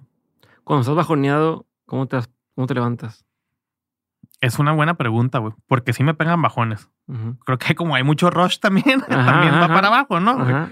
Eh, trato de hacer ejercicio, güey. Ok. Creo que el ejercicio es algo que, si no lo hago, eh, puede llegar un bajón. Estás más propenso a un bajón. Sí. Si estoy boxeando, si como bien, En Backs. Backs. Este, eso me ayuda mucho. Eh, tratar también de, de- de- de abrir y expresar estas cosas porque Mm, es muy difícil expresarte cuando estás bajoneado. Sí. Como que tratas mejor de guardarte. Este, pero estoy trabajando en poder expresarlo, güey. No, no me siento bien. Mm, Y creo que eso le quita mucho peso al no sentirte ¿Has, bien. has identificado qué es lo que te hace sentir mal? O sea, ¿dónde- ¿cuándo te dan esos bajones? Eh, vienen mucho a veces con frustración de no haber logrado ciertas cosas. Mm, Pero es algo que también estoy ta- tratando de, aprendiendo a dejar atrás porque ya pasaron, pues, ¿no? Entonces sí. hay que estar uno que presente y, y con miras a, a lo que sigue. Ok. Pero hay veces que ciertos sentimientos más bien se apoderan de, de mí fisiológicamente. Entonces ahí es donde me pegan los bajones Ujú. y siempre trato de salir de los bajones un poco más fuerte, ¿no? También. Ok. Oye, me quedé pensando, de la parte nómada que tuviste, ¿con qué te quedaste? O sea, ¿qué, qué aprendiste de esa etapa? La libertad, güey, de vivir una aventura todos los días Mm, y de conocer a la gente como son, en esencia, porque se rompió algo de que, ah, tú eres tal y ah, es, güey, aquí cabrón, tal. O sea, somos lo mismo, andamos en las mismas, somos gente. Y era una manera muy desinteresada en temas de, no sé, conectar por algo de estatus o por algo de, de, sí, de, de interés más allá de conocer realmente a, Ya. a la- las personas, a la situación, al entorno. Entonces, la libertad de vivir una aventura todos los días. Chingón. A ver, voy a regresar al, al presente.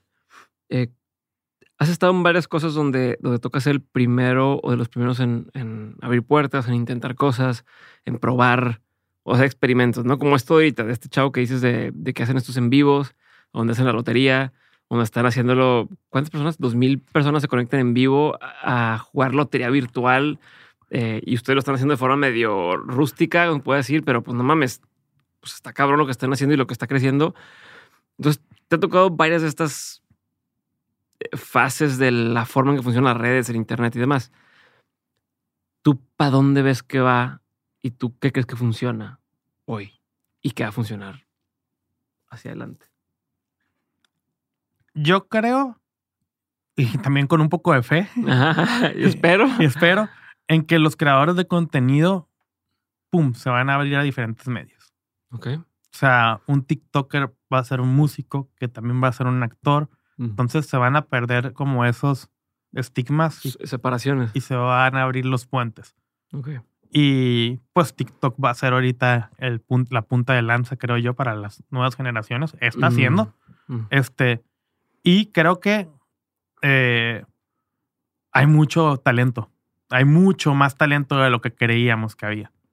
Entonces se van a exponenciar talentos y va a cambiar la industria porque hay mucho talento. O sea, no es lo- la gente que nomás quieren que esté Mm, o los que creen que son los talentosos porque decidieron unas personas. El talento va a estar fluyendo de una manera tan grande que van a tener que abrirse a otras maneras.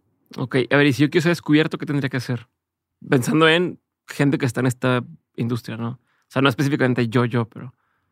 Por ejemplo, güey, si quieres estar en una película, haz un casting, güey. O sea, simplemente. Porque no hay ya esa barrera de que, güey, no, si no eres Luis Gerardo Méndez o tal, o tal, no. O si no vienes del teatro, o si no vienes de una familia. Si tú tienes una esencia chila, güey, eso te puede llevar a grandes cosas. güey. Ok.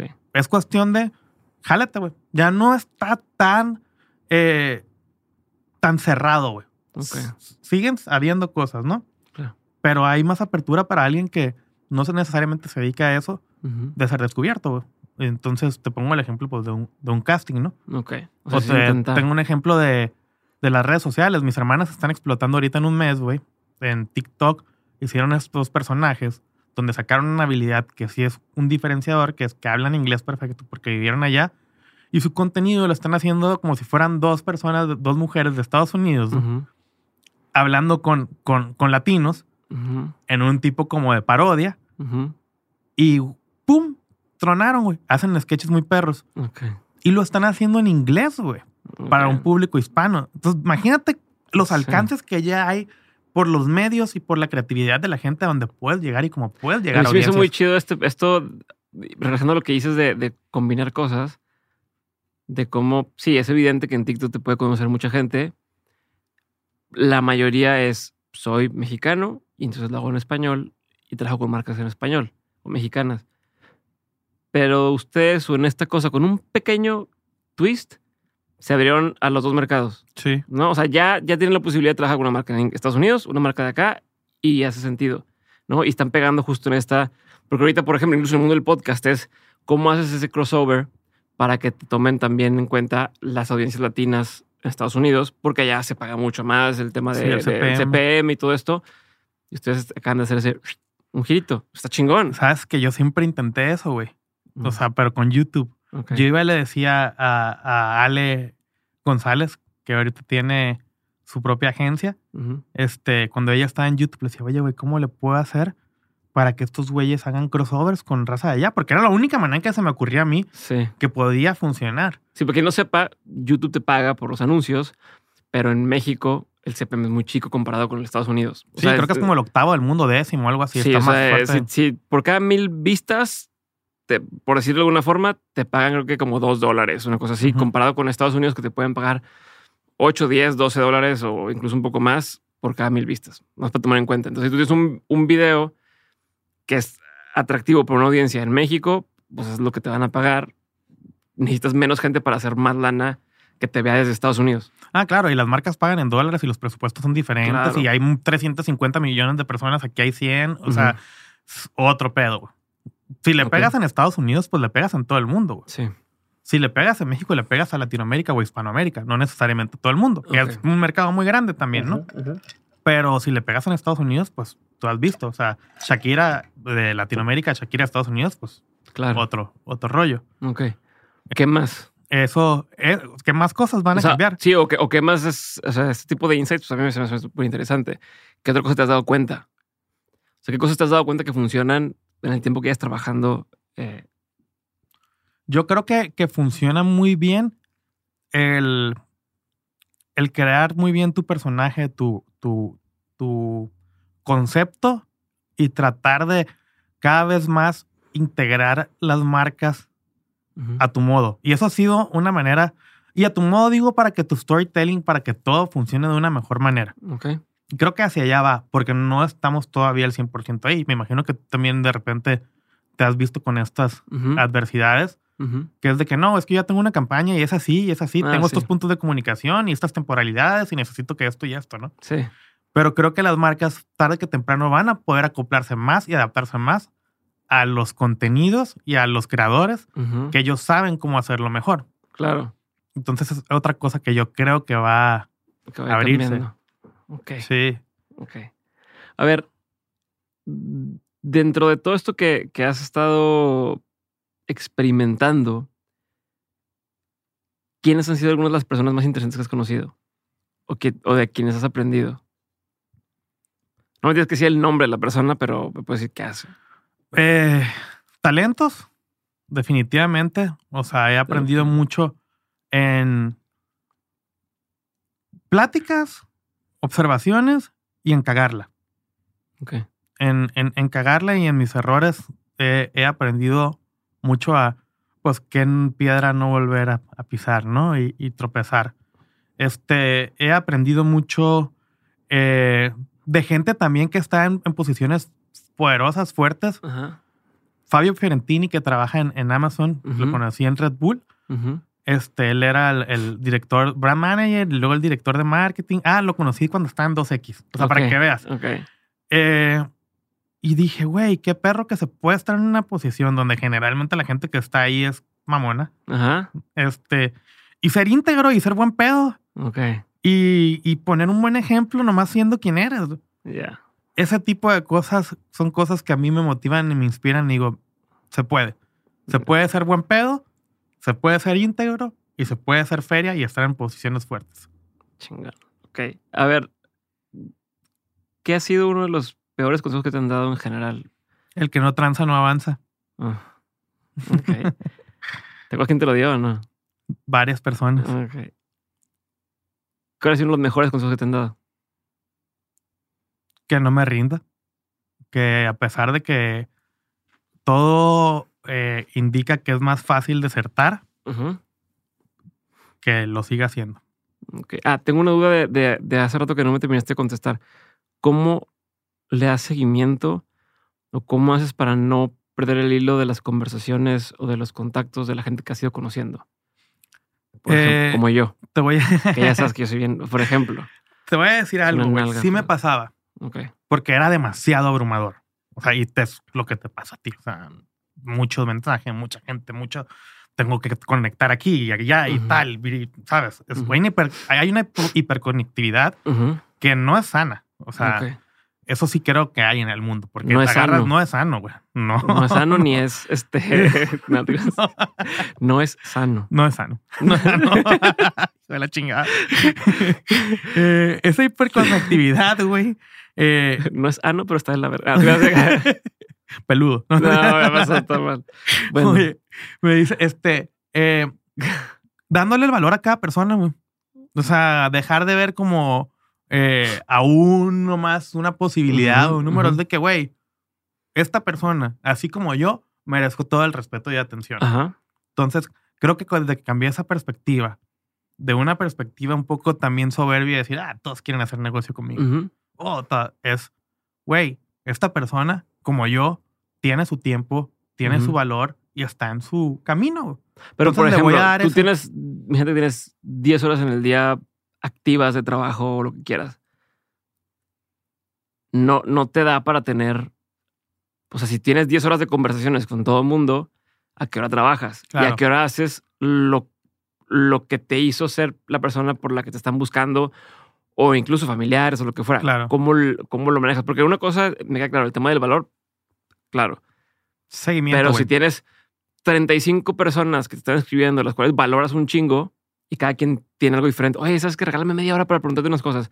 Oye, incluso te quiero presentar, o sea, ni siquiera te estoy pidiendo algo, te quiero dar, pero dame una hora para ir a platicar. O sea, ¿a qué hora lo haces? ¿Cómo lo haces? El Google Calendar, Ajá. eh, como para poder estructurar y pensar y planear, ah, aquí estaba esta junta, aquí estaba esta junta. De repente, güey, no la voy a poder atender porque X o Y me salió algo así que es muy importante, pero le doy el seguimiento para moverlo a otro, a otro espacio. Creo que la clave de todo eso, güey, es el seguimiento. O sea, es que la gente no ve, o sea, no, no, no me batió, no, no me está atendiendo, aunque en tu O sea, cabeza sí. el aunque en tu cabeza sí. dices tú. Ajá, O sea, que, Es- se- que se sepa qué está pasando. ajá, estoy en esto. Mm. Dame una chancita, pero estoy, ¿eh? No creas que no. Entonces, eso es como que lo que me ha dado, le ha dado paz a mis relaciones. Chingón. ¿Cómo reactivas una relación de hace tiempo?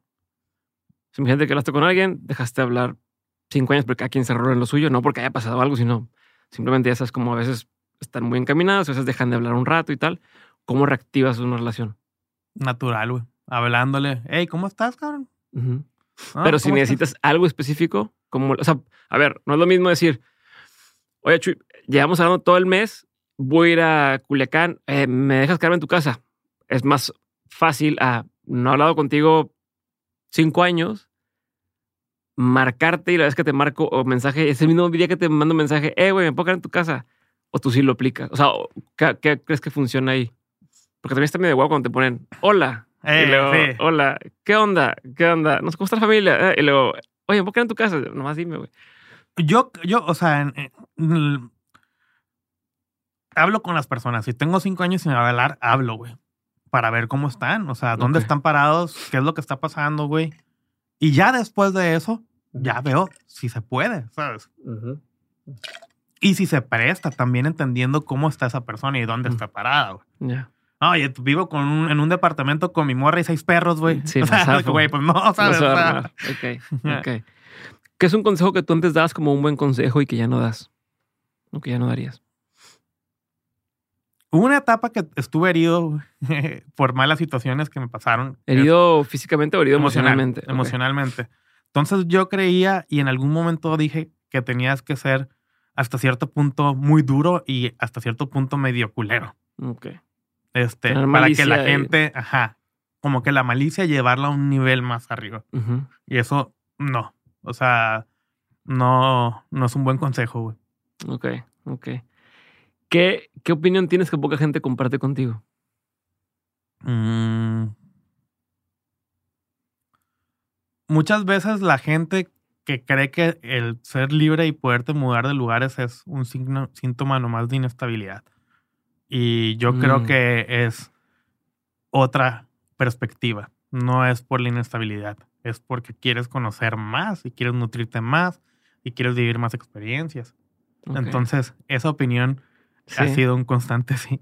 Chingo. Sí, sí, sí, es algo que seguramente mucha gente piensa así. Sí. Me gusta. ¿Qué es algo que la gente no sabe de ti y que si supieran le sorprendería? Mm. Pues tengo una rola ahí en. Spotify. ¿Cómo lo encuentran? ¿Cómo lo encuentran? Se llama La Palapa y lo hice con el Nico Orozco. Y me gusta hacer arte. Me gusta escribir. Me gustaría hacer más canciones. Este. Tal vez actuar también. Eh, tal vez A hacer un, no un te has dado- otro podcast contigo de Metes. A lo mejor no te has dado cuenta. El, el DMT. DMT. es- ajá, DMT. Vamos a estar drogados. A lo mejor no te has dado cuenta, pero a lo mejor en lugar de estar manejando a otros artistas, deberías de manejarte tú, güey. ¿No? En un descuido y de ahí. En una de esas sí. ¿No? O sea, en lugar de invertir en alguien más, como aquella ocasión en un músico, pues invierte en ti y a ver qué pasa. Trae chingón. Estaría perro, güey, la neta. A ver qué pasa. Pero sí, o sea, ese, ese lado me, me gusta mucho. Todo el tema del arte en general. Sí. Explorar. ¿Qué, qué artistas te gustan? O sea, ¿qué, qué, qué referentes tienes? Uy, güey. No tiene que ser en la música, pero en general así que digas, "Pues, chingón lo que hacen estas personas. Eh, Frank Sinatra me encanta, güey. Ok. Pues que estuvo 50 años activo, güey. Y siempre estuvo arriba. Y supo cómo afrontar y aceptar las etapas y las edades en las que estaba. Nunca se vio forzado. Ya. Eso es lo que ahorita. Es mm, muy pasa complicado, güey. Es muy complicado para cualquier artista, güey. Uno no se acepta a veces la etapa en la que está, la edad en la que está, cómo se ve y quieres como que, este, sabes, ya meterte otra Chavo- ropa que no va, chavorruco. chaborruco. Y Frank Sinatra lo, adoptó y, y en todo momento fue Frank Es Sinatra. Órale. ¿Tienes rutinas diarias? Eh, trato de hacer box, eh, de ver a mi novia, Ajá. este, de pues regar las plantitas, Ajá. eh, de por lo menos un WhatsApp a la familia, de ver los TikToks de mis hermanas, a ver cómo van. Darles views y Sí, que ahí siempre, ¿no? Sí, soy simple en ese sentido. O sea, creo que con esas cositas que te dije, eh, trato de agradecer. Siempre tengo un, un- un- una notificación que me aparece en la mañana que hice diario de agradecimiento, tres, tres agradecimientos. Ok. Entonces es lo primero que sienta, de la plantita. Así, o sea, que tengo una mochila, cualquier cosa, pues, ¿sabes? Ok, ok, ok. Pero trato de soltarlo, pues. De las experiencias que has tenido en tu vida, ¿cuál ha sido una de las más reveladoras para ti? ¿Qué más te ha enseñado? El choque cultural de haber, de salirme de mi entorno en Culiacán y irme a vivir a Vancouver fue una enseñanza muy dura Mm, de adaptación, de romper con ciertas creencias y cierto, este, construcción de mi persona, de por quién era. Por ejemplo, si me puedes explicar un poco Sí, más. por ejemplo, eh, no sé, cuando tú ya vives en una sociedad, la sociedad que te rodea y la- el círculo que, en el que te llevas, Ajá. pues saben que eres Diego Barraza Ajá. y saben que tu papá es tal Ajá. y saben que este, has hecho tal cosa. Entonces tú ya empiezas a generar una construcción. Sí. de lo que es tu- prejuicios, ya hay ciertas cosas. Ajá. Y el ir allá es, güey, eres Jesús, güey. Nadie sabe quién Mm. chingados es Ya. todo lo que has vivido. Entonces fue difícil. Fue difícil. No fue liberador al principio. Fue una etapa O de. sea, al revés. En lugar de decir, ah, qué chido, nadie me conoce, es al revés. Ah, para mí sí fue. Entonces, una vez que rompí con eso, dije, a la chingada, me puedo vestir como quiero. Ajá, O sea, ajá. Puedo hacer lo que- hacer lo que yo quiero, güey. Eso fue. Eso sí es cierto. O sea, y saber eso antes. O sea, si no haber ido allá, ¿crees que querías eso en, en- en tu ciudad? O sea, por ejemplo, cuando, cuando platicábamos, eh, de- bueno, no sé si, lo voy a decir, ya si lo dejo o no, pero que Sofía me decía, por ejemplo, ah, pues mi esposa, cuando estaba en Madrid, podía comprar ropa y vestirse de alguna forma a lo mejor aquí no se atrevería tanto a hacerlo porque dice, siento que me van a criticar o siento que tal. No sé si, o sea, ese pedo que tú dices, pero ya que regresas, no dices, me voy a volver a vestir como vestía antes. ¿Por Eres qué? criticado. Siempre fui criticado y juzgado. De todo lo que se podía. Todo lo malo que asocian las familias tradicionales, Ajá. eso era yo. Y hasta la fecha. ok. Pero cambió que ya no te importó. Ya no me importa. Sí, ya no me O importa. sea, sigue pasando, pero ya te vale madre. Exacto. Ok, ok. Es el costo de ser libre muchas veces. ¿no? Que la gente que no está ahí y que no se da cuenta, lo ve mal y lo critica. Mm. Sí. Entonces, o gente que quisieras. o gente también sí. quisiera, ¿no? Pero, pues sí, güey, así, eso eh, sí pasa mucho. Si hubiera estado en Culiacán, yo creo que fuera muy diferente mi historia. Pues sí te bulean leve, ¿no? De morro. Sí, sí, Sí, sí, sí, sí. Pero también no bully. Sí, había un, un flujo de vagos, este, bulescos, duros de los vagos, este, y pues me llevaba con ellos. Entonces tenías que aguantar y tenías que tirar de vuelta, ¿no? Porque así era la ley. Ley del, del monte. Sí, güey. ¿Crees que hay gente buena y gente mala? Eh, A ver, vienes de Culiacán. güey. Vienes de Culiacán. Sí. Y no, no es que quiera, es que te tocó convivir con pues, gente de todo tipo, hijos de Sí. gente de todo tipo. Este, ¿qué opinas de eso? es muy difícil para mí poder juzgar, güey, o imposible realmente si no estoy en los zapatos, sino que me han caminado mil kilómetros, güey. Entonces, yo no sé de dónde vengan esas personas, yo no sé cuál ha sido su circunstancia de vida y no quiero juzgar en decir si hay buenos y malos. Yo creo que hay gente en procesos, hay gente que tiene ira, hay gente que tiene frustración, pero hay gente que puede cambiar eso hacia otros sentimientos también y emociones. Entonces yo creo que eh, cada quien en su proceso, a lo mejor yo he sido malo, güey. Y no soy muy considero que sea una persona mala. ¿Tienes un ejemplo de algo que empezó mal y acabó bien?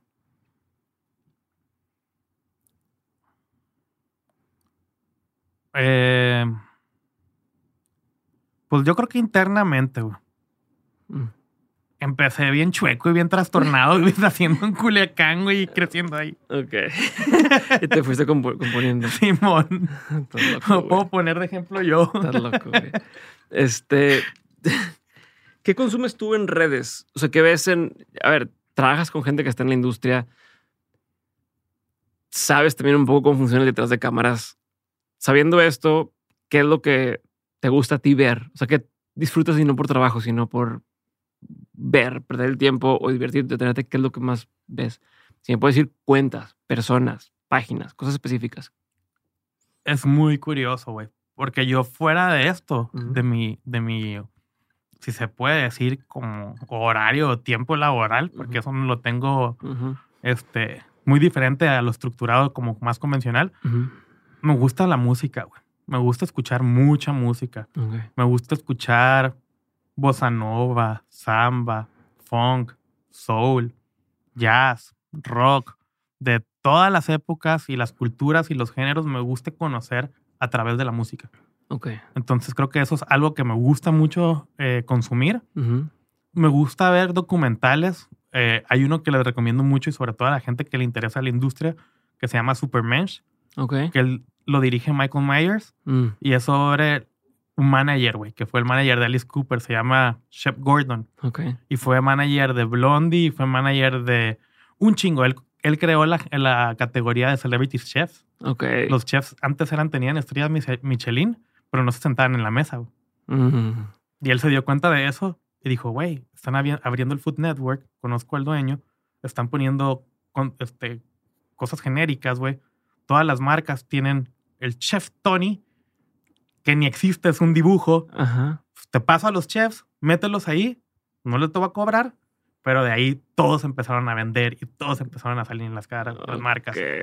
Está Órale. perro, güey. Está perro. Y te habla de todos los que tocaron en la más alto, lo más alto de la fama, Ujú. fueron los que cayeron más duro en Mm, temas personales, de drogas, de muertos, de cosas. Ok. Entonces, como que eso fue una de que sí pude ver eso, de que, güey, cuidado con la fama, ¿no? O sea, te lo dice este cabrón que ya tiene Que un ya chingo estuvo. de años en eso.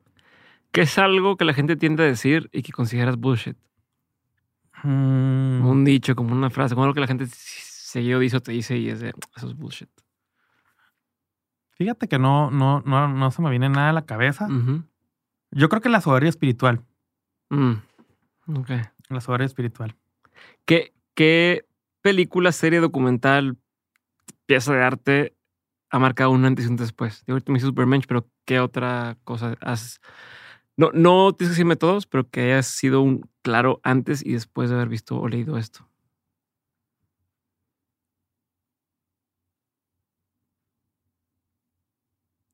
Em.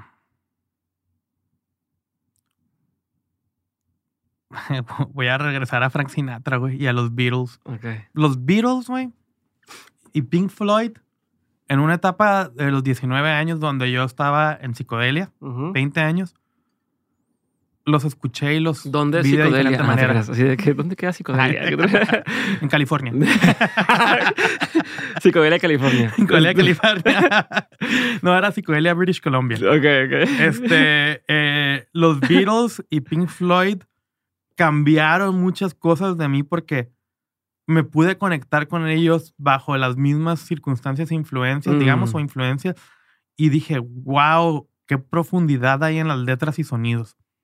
Y, la, y esa profundidad y, esa, y esas letras es sabiduría universal, que es Mm. atemporal. Nos puede caer algo que escribieron en los 60 ahorita en los 2000 ¿En qué piensas mucho? Que te da mucha curiosidad hoy en día. Mis hermanas, güey. Y mi, mi familia Mm. en general. Y ahorita el proyecto de mis hermanas, Paola y Paula, que son gemelas, eh, tengo mucho pensamiento y enfoque y energía en ello. Porque siempre han tenido mucho talento. Creo que todos mis, mis, mis hermanos y familia han sido muy talentosa. Y ellas desde chicas, desde los 10, 9 años, hacían videos en YouTube, güey. Así, güey. Ajá. Este, eh, tenían la intención de actuar. Están estudiando actuación ya a sus 22 años, se van a graduar de licenciadas. Y veo que ahorita que estamos haciendo música, estamos haciendo un proyecto musical, se prendió lo de TikTok, están por graduarse, están con esto que para mí es un, un fenómeno, también el tema de, de cómo están generando su contenido. Me, me motiva, me emociona y le pongo mucho pensamiento. Ok. Chingón, chingón. ¿Cómo han cambiado tus prioridades con el tiempo? Pues mucho, güey, en muchos sentidos, ¿no? Por ejemplo. Por ejemplo, la familia se convirtió en una prioridad, más, la más importante, yo creo. El valorar mis, mis amigos cercanos, reales, que están en las buenas y en las malas. Eh, mi novia es una prioridad. Nunca había tenido una novia, entonces eh, a los 32 años es algo que, 33 ya, pero que pasó a los 32, es algo que me ha dado otro sentido. Eh, y tratar de que, de que las cosas simples, eh, que la misma vida te las da gratis, güey, sean más importantes que otras que antes eran prioridad, que venían a raíz del dinero. Ok. ¿Qué aprendizajes te trajo vivir en, en psicodelia, British Columbia? o sea, ¿qué, qué antes y después tuviste? Observarme desde fuera y reconstruirme a mi manera. Chingón. A ver, Chuy, de todo lo que has vivido, tanto en lo personal, José Chuy, José Chuy, ¿o ¿cómo es? Este, José Chuy. José Chuy. A ver, José Chuy. De todo lo que has vivido, tanto en lo personal como en lo laboral, has tenido un chingo de aprendizajes. Si tuvieras que quedarte con tres aprendizajes que quisieras tener siempre presentes, ¿cuáles serían? Los pies en la tierra, la generosidad y la apertura a recibir las cosas de una buena manera ¿Qué también. significa eso? Así como a ti, que yo sé, te cuesta trabajo recibir desde elogios hasta cosas físicas, hasta todo. Y eso también ha sido algo que ¿Te pasa a ti? me pasa. Sí. Y creo que cuando puedes abrir los brazos, siempre fluyen de mejor manera, porque si tú estás tirando para acá y tienes los brazos así, güey, pues regresas y repelas, güey. Pero si tienes los brazos así, pues, güey, también el flujo sí, sí llega, ¿no? A su Muy bien. cometido. Ese aprendizaje lo tenemos esta semana. de- Sí, de- qué de perro, güey. Chingón. ¿Qué significa ese tatuaje? Este, Bueno, yo decía lo- este es familia en japonés. Ya los demás. Este fue mi primer roomie aquí en el DF. Ok. Estaba en su sillón, peludo, el señor. en su sillón, la Molly, Ok. que en paz descanse. Este me lo hice con otro amigo, Ok. nomás que él le puso espinas y sangre porque él es más punk. más rebelde. Eh, este es un tomatito que representa Sinaloa. Un- claro. Es tomatero. Este es el 189, que era el apartamento donde vivía mi compa Marcelo y Lucy, Ok. allá en Canadá, y donde pues pasaba la mayoría de mi tiempo ahí.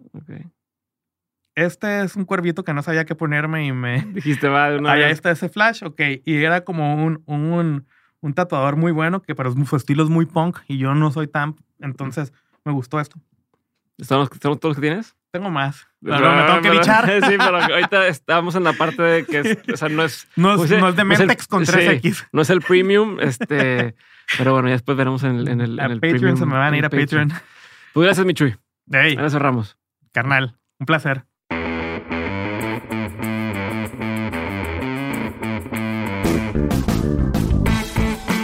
Gracias por haber escuchado este episodio y por ser parte de este movimiento que estamos construyendo en Dementes. Si quieres ayudarme a hacer que más personas abran su mente, desafíen el status quo y que hagan realidad sus proyectos, puedes hacerlo corriendo la voz. Comparte este episodio, sube lo que aprendiste a Twitter o Instagram, escríbele un mensaje o etiqueta a mis invitados. Haz algún clip y súbelo a tus redes sociales, pero sobre todo, y lo más fácil que puedes hacer, es darle clic a seguir este episodio o dejar una reseña y regalarnos 5 estrellas en Spotify o Apple Podcast. Cualquiera de estas acciones hacen toda la diferencia. Por último, si quieres seguir aprendiendo, recuerda que todas las semanas envío el 7 de 7, el newsletter para los innovadores, aprendedores y emprendedores. En este mail que recibes te comparto los mejores recursos que voy encontrando de forma completamente gratuita. Entra a dementes.mx para suscribirte o da clic en el enlace que aparece en la descripción de este episodio. Espero verte muy pronto en el siguiente episodio. Si te quedaste con la duda de algo, en la página también puedes encontrar las notas de este episodio. Te mando un abrazo grande y nos vemos muy pronto. Bye.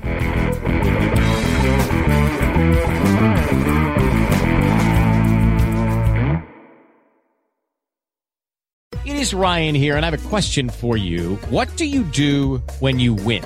Like, are you a fist pumper?